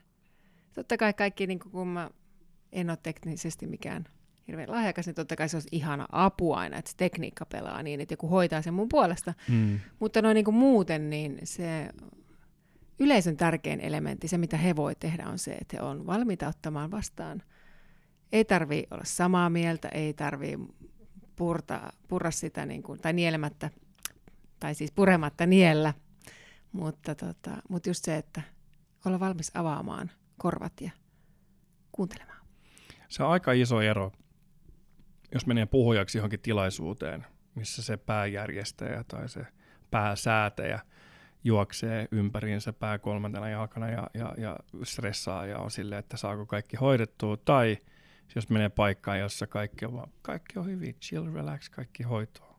Et sieltähän se lähtee niin kuin trickle down sitten puhujan kautta sitten yleisöön ja, ja näin. Se ja kyllä se näin. läsnäolo niin kaikkien osalta on tosi tärkeä. On, ja sitten jos siinä on hirveän semmoinen stressienergia jo valmiiksi, Mm. niin eihän siitä hyvää tuu. Mm. Siitä tulee sen, sen kaltainen just, että sen tulee semmoinen hermostunut ja, ja tota, sitten siinä tulee paljon enemmän niitä mahdollisuuksia siihen, että, että asiat ei mene parhaalla mahdollisella tavalla. Mm. Mutta toisaalta nekin on, voi olla sitten oppimiskokemuksia, että hmm, Mm. Mihin sä haluaisit, että mihin sä näkisit, että tämä ala, tapahtuma kautta puhuja-ala voisi kehittyä tulevaisuudessa? no se on tietysti olosuhteiden pakostakin kehittynyt aika lailla tämmöiseen tota, virtuaaliseen muotoon.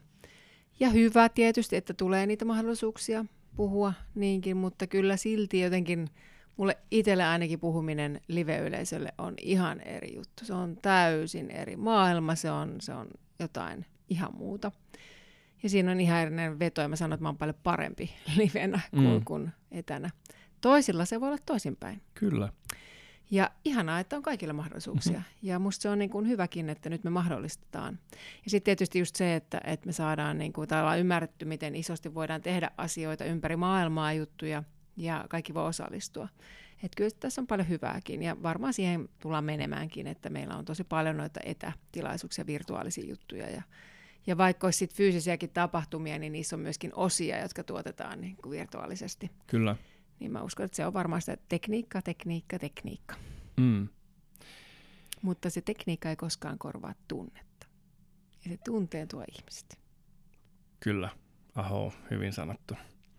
Jos sulla olisi suora yhteys korvannapin kautta meidän päättäjiin, niin mitä sä haluaisit sanoa heille? Mitä sä oot mieltä näistä rajoituksista? Voit pysyä diplomaattisena. Pysyn diplomaattisena. Sanon vaan, että tsemppiä kaikille. Kiitos. Sitä tarvitaan. Kyllä. Jos kiteyttäisi sun elämän, sun uran, sun kaikki ajatukset yhteen lauseeseen, yhteen mottoon, yhteen aforismiin, yhteen filosofisen lausahdukseen, niin mikä se olisi? Mulla ei koskaan ollut mottoa. Se on, se on tota, mulla semmoinen, mitä aina kysytään. Ihan aina. Mutta, tota, mutta ehkä se on vaan se kärkiajatus jotenkin, siis etenkin viime vuosina, jotenkin se, että kaikki mikä mä teen rakkaudesta käsin, niin se on oikein. Ja se antaa ihanan rauhan tehdä mitä vaan, joka oikeasti musta tuntuu oikealta. Ja silloin ei voi valita väärin, ei voi tehdä vääriä ratkaisuja. Ja silloin kun elää rakkaudesta käsin ja valosta käsin, niin elämä on aika paljon kivempaa. Ja silloin sä näet enemmän niitä mahdollisuuksia niiden rajoitteiden sijaan. Sä näet enemmän niitä hyviä asioita niiden negatiivista sijaan. Mm. Et se on ehkä semmoinen, niin kuin, ei se ole varmasti motto, mutta se on semmoinen kantava teema, että mä pyrin joka päivä vahvistamaan sitä omaa rakkaudesta elämistä. Mm. Ja, ja tota, jotenkin siis sitä, niin kuin, että mä eläisin sellaista elämää, missä mä nautin.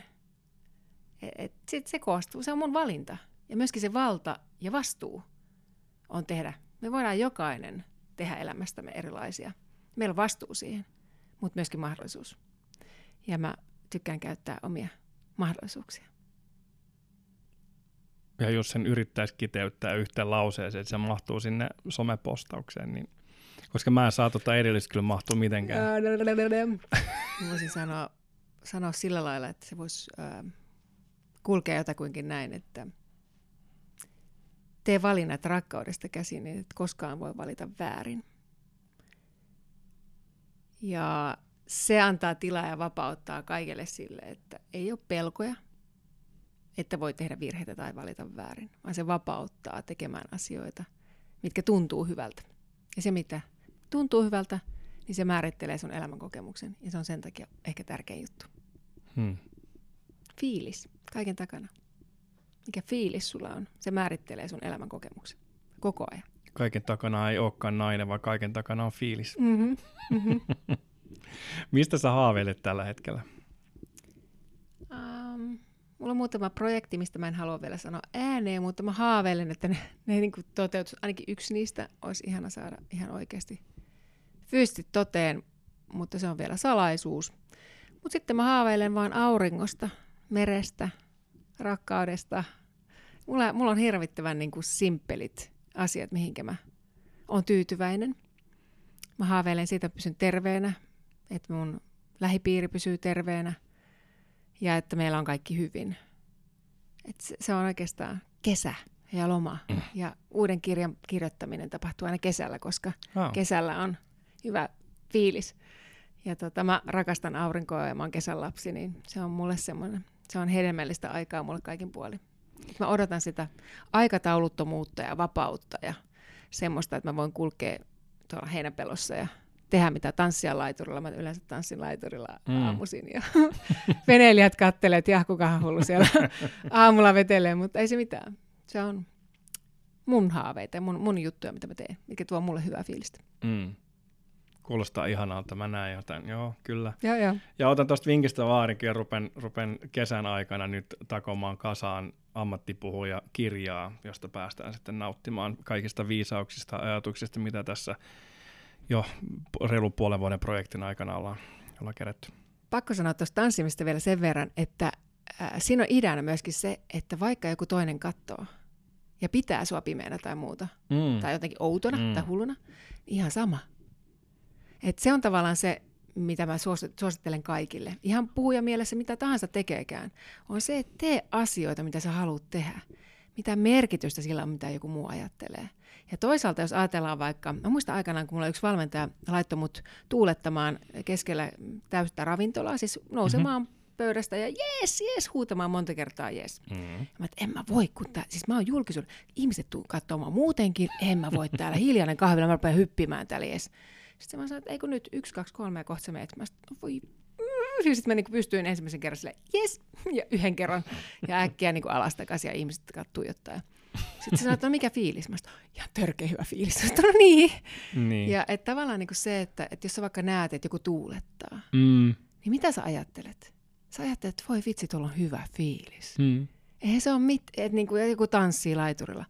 Oi vitsi, sillä on varmaan hyvä fiilis, kun se tuossa tanssii ja muuta. Älä mieti, meneekö se oikein tai näyttääkö se miltään. Ei ole mitään väliä. Se mm. vapauttaa ihan hirveästi. Ja mitä vapaampi sä oot, sitä enemmän sä pystyt antamaan maailmalle. Eikä sun tarvitse pelätä silloin niin paljon. Sä pystyt olemaan rennommin esiintymisissä ja mitä ikinä, kun sä pystyt vapautumaan, päästämään sen energian vaan olemaan. Vapaudesta puheen ollen tähän aivan loppuun vapaa sana. Onko jotain vielä, mitä haluat, haluat sanoa, lähettää terveisiä, hehkuttaa? Ei oikeastaan muuta kuin vaan kiitos kaikille kuuntelijoille ja mä toivotan kaikille ihanaa, mm, no nyt eletään kevättä, mutta sä voit kuunnella että milloin vaan, niin toivotan ihanaa päivää, iltaa, viikonloppua, viikkoa, mitä ikinä. Kaikkea hyvää ja hyviä fiiliksiä. Kiitos oikein paljon vierailusta. Tähän on hyvä päättää tämä jakso ja myös tämä kausi. Nähdään pian taas pyörteissä. Kiitos. Puhumisiin. Suomen ensimmäinen puhumiseen ja puhujiin keskittyvä podcast. Suomen eturivin puhujat haastattelussa tutkitaan, mitä on olla ammattipuhuja, mikä on puhuminen ja miten sinäkin voisit ryhtyä puhujaksi puhumaan vielä tarkemmin sinulle tärkeimmistä asioista. ammattipuhuja.fi kautta podcast.